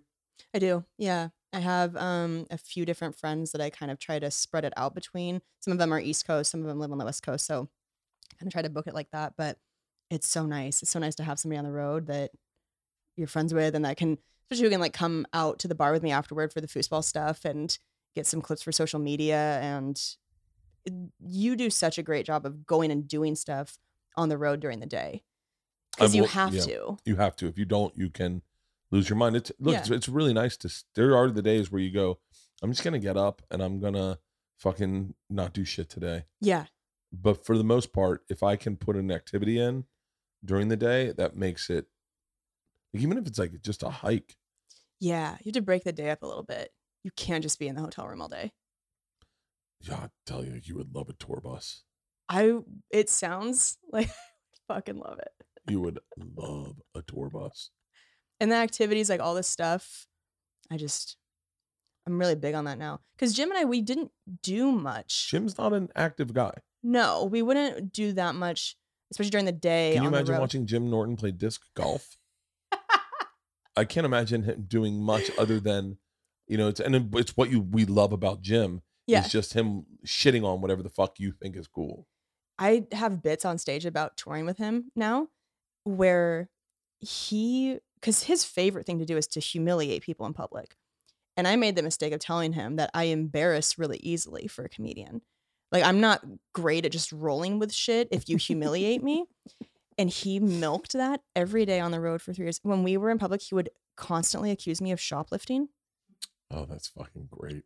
We'd be like checking out at a CVS pharmacy and just deadpan the way he does Yeah. in front of the cashier. He would turn to me and go, Are you not going to pay for all the things in your purse? And I would fucking crumble. I couldn't handle it. And he, He did is- that all he- the time. He is just, you know, he is he is there's two there's two types of comedians. I, I think there's probably more in in Mhm. yeah. There are cool guy comedians, Mhm, you know, guys that don't don't like to be the butt of the joke. mhm. Guys that I wonder sometimes why they got into comedy. You know, like like what got not not meaning like why would you do comedy, but like what got them into comedy because they're not silly you. people. Yeah. Like I'm a I'm a very silly person. I love Mhm. games. Yeah. Uh, and and um and Jim Norton is someone who is for lack of better words and I think there's a better word than silly. I remember one time when I I went into the um I went into the this is 20 years ago. I kind of knew Jim, but Yeah. not really well. Yeah. I uh I went up to the cellar. Yeah. And I got up to the bar and Jim was sitting at, at the bar and I said uh I was trying to get the bartender's attention and I said, "What's his name?" He goes, "Derek." I went, "Okay." I go, "Derek." Derek. Derek. And then he just turns around and he goes, "My name's not Derek." And Jim's laughing. yeah. And it's like Shit tho- like that. those types all of people time.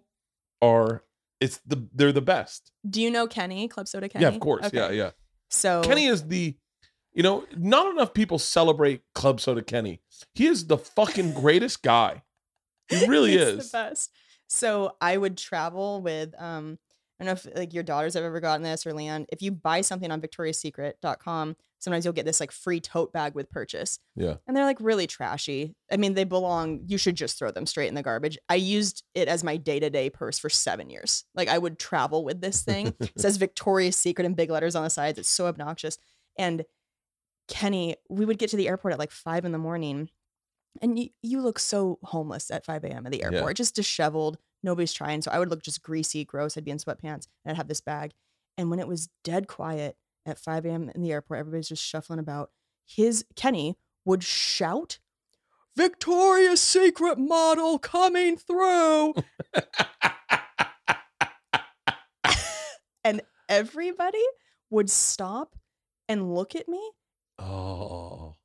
and like at first kind of with wide eyes thinking that maybe and then they would all go and just walk away like that mind fuck where you can watch a hundred people decide in half a second like no she's not you're like this is how i'm starting my day it was just constant hazing like I that. love I love that. I love I love all of that. That makes me when you think of games, Mhm. like little things to make yourself giggle.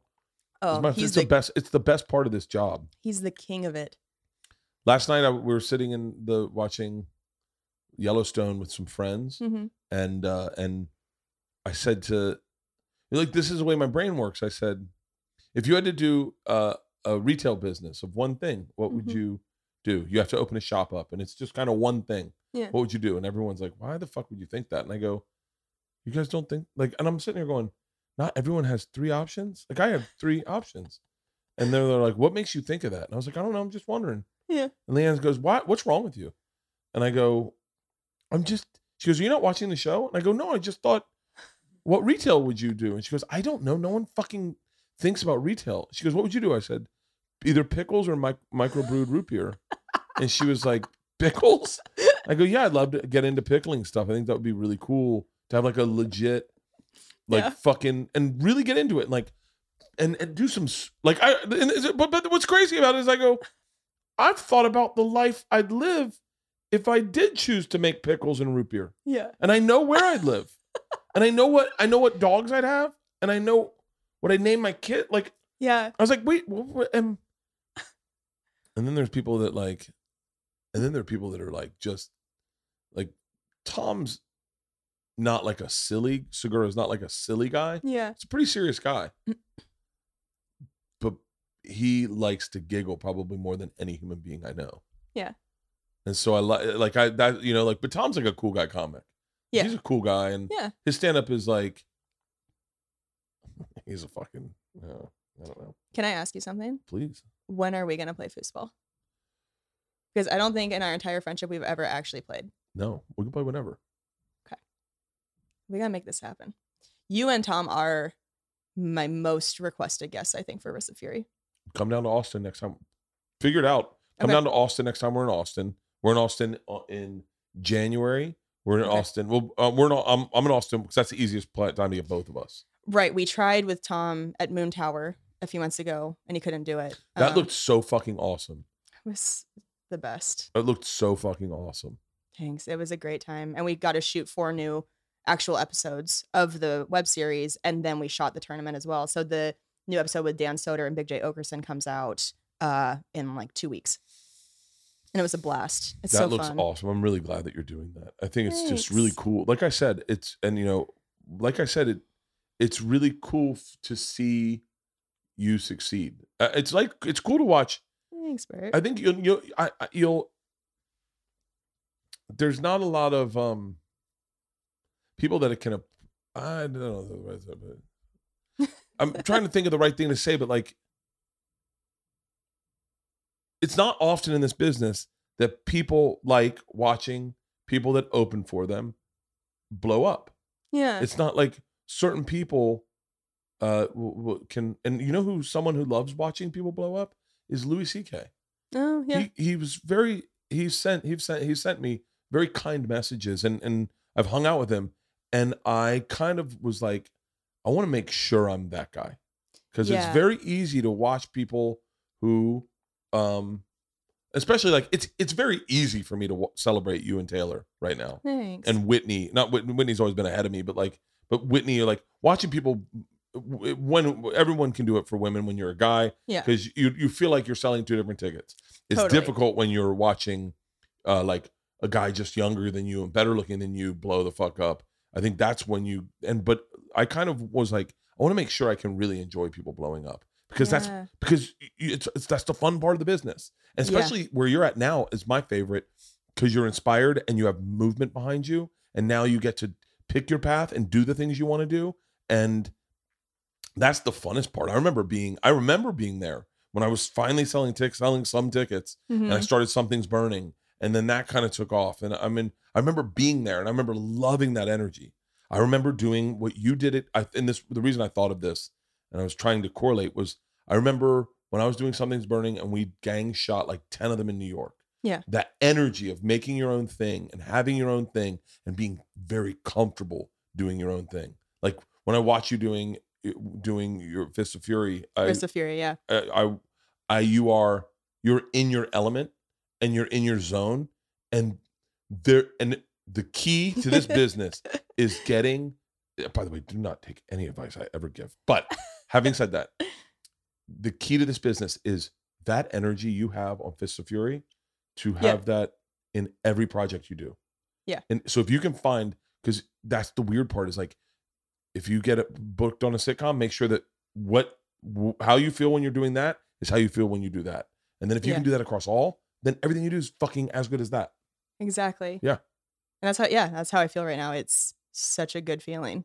So yeah, it's go watch uh Wrists of Fury on YouTube. The new one should be out, I think, when this Have I been out. saying Fists of Fury? Just the last couple you said Fists of Fury, but it's Fucking- it's okay.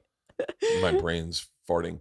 Um, and by the way, thank you for helping me buy shoes for Leanne and the girls when we were in. Oh my god, that, that- was so fun. Leanne still has those shoes. I still have my stuff from the Adidas store. I still wear it all the fucking time. That was a blast. That was that a was great a time. fucking great. Well, was- I appreciate you doing this. Thank you. I've kept you here for like three hours now. It's okay. So we should. I, you're like, well, this is like Rogan, but without any of the interesting things, or someone listening. That's not true. We hey, we watched porn together. That is I did not think that was gonna happen. I'm today. glad that we now. I now have a reference because when I was telling you that side story, the secret Mhm. story, that's what I thought it was, and I was like, yeah, I'd be upset too. Now that I know what it Oh. I'm like, uh, it's a little different. That's a lot. Yeah, Yeah. that's a lot. That's a dick to the face. That's a That is lot. a that is a big dick too. yeah. Those guys have very big dicks. bonkers. And they're not even that hard when they're it looks like... I don't think they can. I think they lose consciousness. I think that the blood that would flow if- somewhere else. or yeah. they they lose feelings in their legs Mhm. or Yeah. something. I don't know. yeah. All right, I'm gonna go get Mexican food. This was a fucking blast. This is amazing. Find her on tour. Find Fists of Fury. Wrists of Fury. Who did Fists of Fury? Is that a movie I saw? Uh, yes. It's, um, Danny McBride. No, that's No. Balls of Fury. Fist of Fury is a karate, no, martial arts old movie. Yeah. Um Bruce Lee. Bruce Lee. I Yeah. watched it with Patrice. Okay. Um, but hey, congratulations on everything and thank you for doing this. Thanks for having me, Bert.